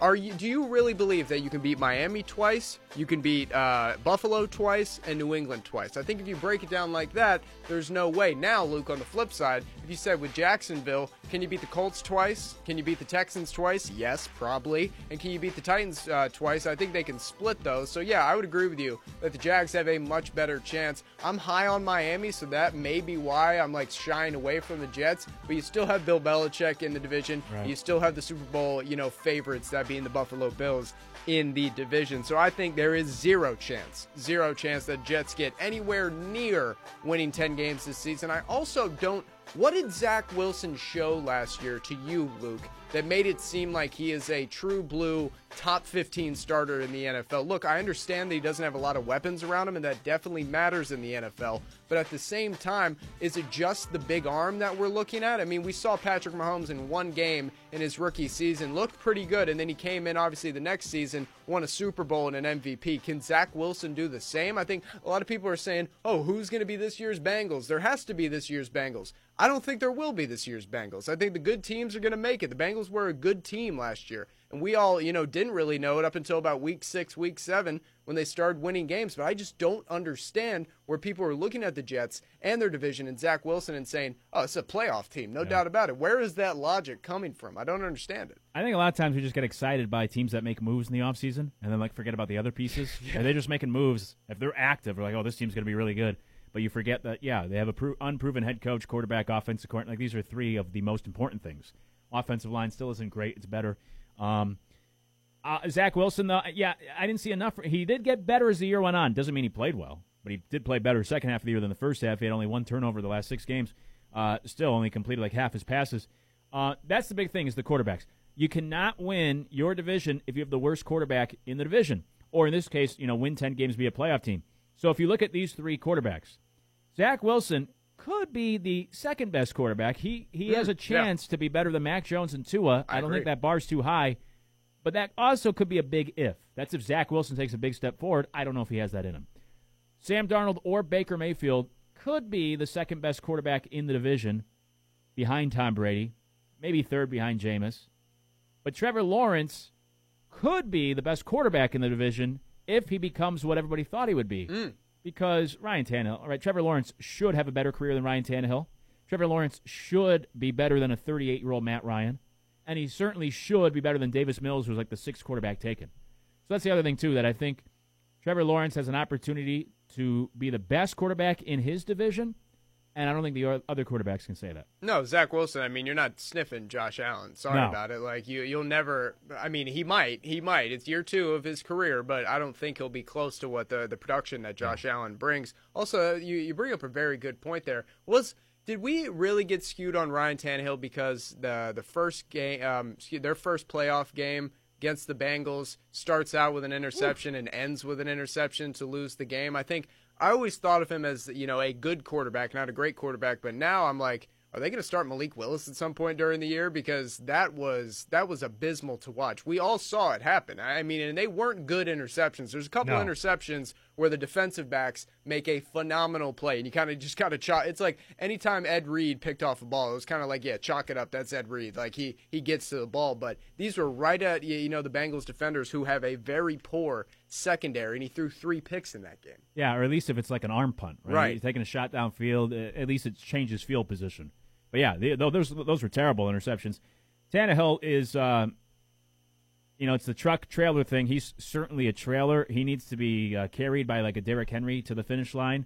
And in the playoffs, he's kind of been exposed. He's been really good in the regular season.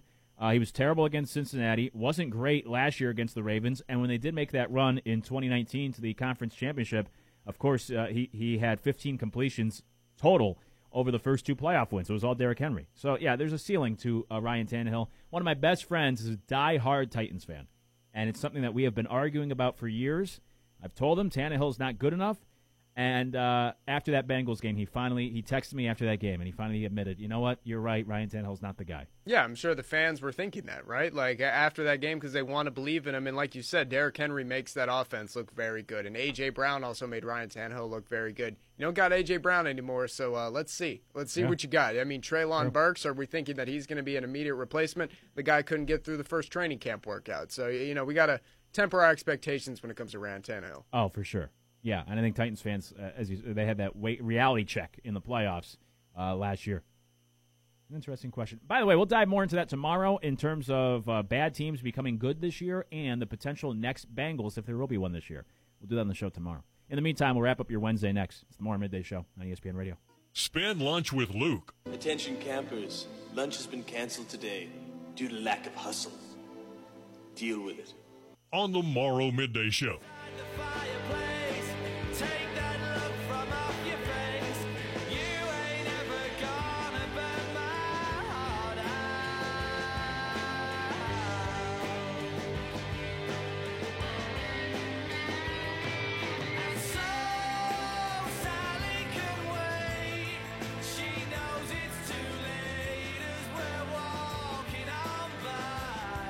Wrapping up your Wednesday and the Morrow Midday Show at Luke Morrow on ESPN Radio. If you ever miss anything from the show, catch on demand. Search ESPN Radio Charleston, however you listen to your podcast. And don't forget, you can take the Morrow Midday Show with you wherever you go. Just simply stream us online at charlestonsportsradio.com or through TuneIn Radio, your smart speaker, or a free app. Search ESPN Charleston in the App Store and you can listen to the show live or on demand from anywhere in the world through our app. ESPN Charleston in the App Store. Download it today. Appreciate listeners checking in from at least 10 different states and multiple countries on this Wednesday. Plenty more to do uh, tomorrow. We'll dive into some more football stuff. And we'll also get ready for Game 6 of the NBA Finals. Do the Warriors finish it off tomorrow, or do we get a Game 7 on Father's Day? If you're a basketball fan and you're a father, right, come Sunday, when the wife asks, like, what do you want to do for Father's Day? There you go. Sit around, watch the NBA Finals, and, uh, you know, have them uh, bring you dinner or something. That's a good Father's Day, if you ask me. Oh, yeah. We'll see if we get Game 7. We'll uh, get ready for Game 6 tomorrow on the show and whatever else pops up in the next few hours. In the meantime, if you miss anything from the show, catch it on demand. Search ESPN Radio Charleston. However, you listen to your podcast. Life is a series of hellos and goodbyes. For now, we say goodbye. We'll say hello again tomorrow at noon. It's the Morrow Midday Show on ESPN Radio.